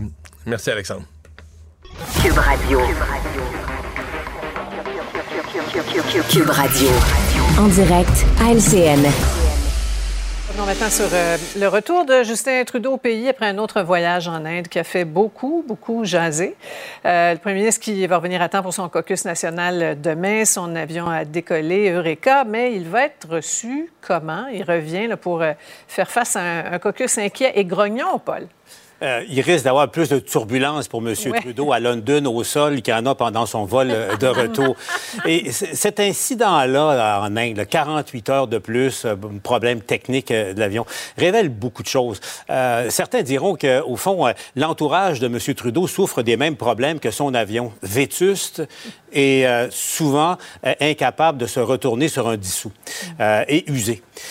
Comment se fait-il que le premier ministre ne soit pas rentré plus tôt? Il y avait d'autres moyens, là, des vols commerciaux. Il y avait, bon, euh, l'Inde, imaginez, une offre de l'Inde, ouais. l'Inde a offert euh, Ouais. l'avion du premier ministre euh, au Canada. Ils l'ont décliné. Heures, dire non. Oui, c'est ça. Mais donc, l'entourage de M. Trudeau l'a décliné. C'est pas normal que personne dans son entourage ait trouvé une solution. Ça peut arriver, ce genre de choses-là. Mais c'est gênant. Très gênant dans le contexte actuel. Ouais, Emmanuel? Ben, moi, je pense que oui, il va faire face à un caucus crognon, un caucus exaspéré, un caucus inquiet, mais en même temps, en coulisses, les libéraux, ils reconnaissent, c'est la meilleure personne pour faire campagne. Il n'y a pas de chef potentiel québécois qui ferait mieux que lui au Canada anglais. Il n'y a pas de, poten- de chef potentiel du Canada anglais qui ferait mieux que lui au Québec. Donc, c'est comme s'ils sont un peu coincés.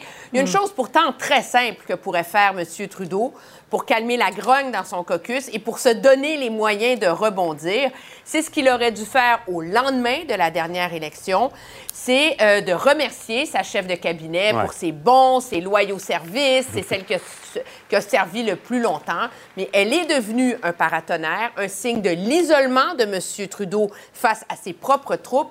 Et objectivement, tu peux pas demander à un gouvernement d'arriver avec des nouvelles idées, des nouvelles façons de faire, des nouvelles façons de voir les problèmes quand le premier ministre est toujours entouré par la même, même gang. personne qui contrôle tout et qui contrôle toute la Ouais. réflexion. Donc, euh, Mario, c'est pas seulement Justin Trudeau, c'est son entourage également. Là. Oui, mais, mais c'est lui qui doit rassurer. C'est lui qui doit montrer à son équipe qu'il a les choses en main parce que, tu sais, on dit un caucus grognon, puis- mais c'est le caucus, là, la vérité, là, c'est qu'il a peur. C'est ça qui arrive. Les députés ont peur. Ils ont peur de. Tu sais, quand les sondages sont mauvais, la première chose, ils ont peur de perdre leur comté. C'est ça qui arrive. C'est ça. Et c'est ça qui Ouais. vit. Et là, les sondages, c'est allé comme vite, hein. Le printemps passé, c'était pas si pire. Bon, les sondages étaient un petit peu moins bons pour Ouais. les libéraux. Mais là, on est Début arrivé au, au Début de retour des vacances de l'été, là, bing, bang, des mauvais sondages un après l'autre, puis le, le prochain encore pire. Alors là, la nervosité s'est installée. Alors, M. Trudeau doit calmer ça, montrer qu'il a les choses en main. Euh, Peut-être poser des gestes forts aussi, comme Emmanuel vient de, de mentionner.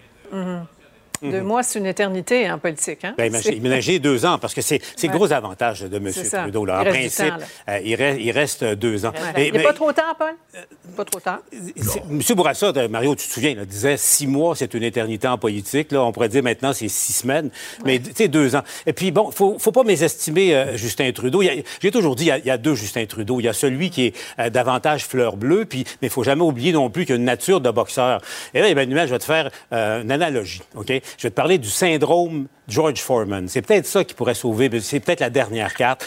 Rappelez-vous le combat d'anthologie. Foreman, qui était beaucoup plus fort physiquement que, que Mohamed Ali. Euh, Ali l'a laissé se fatiguer pendant huit rounds, a encaissé les coups. se- euh, ça s'appelait rope a dope. Donc, il se collait sur les cordes, encaissait les coups, un peu comme M. Poilier fait en ce moment. Et au huitième round, un coup a suffi parce que l'autre était fatigué.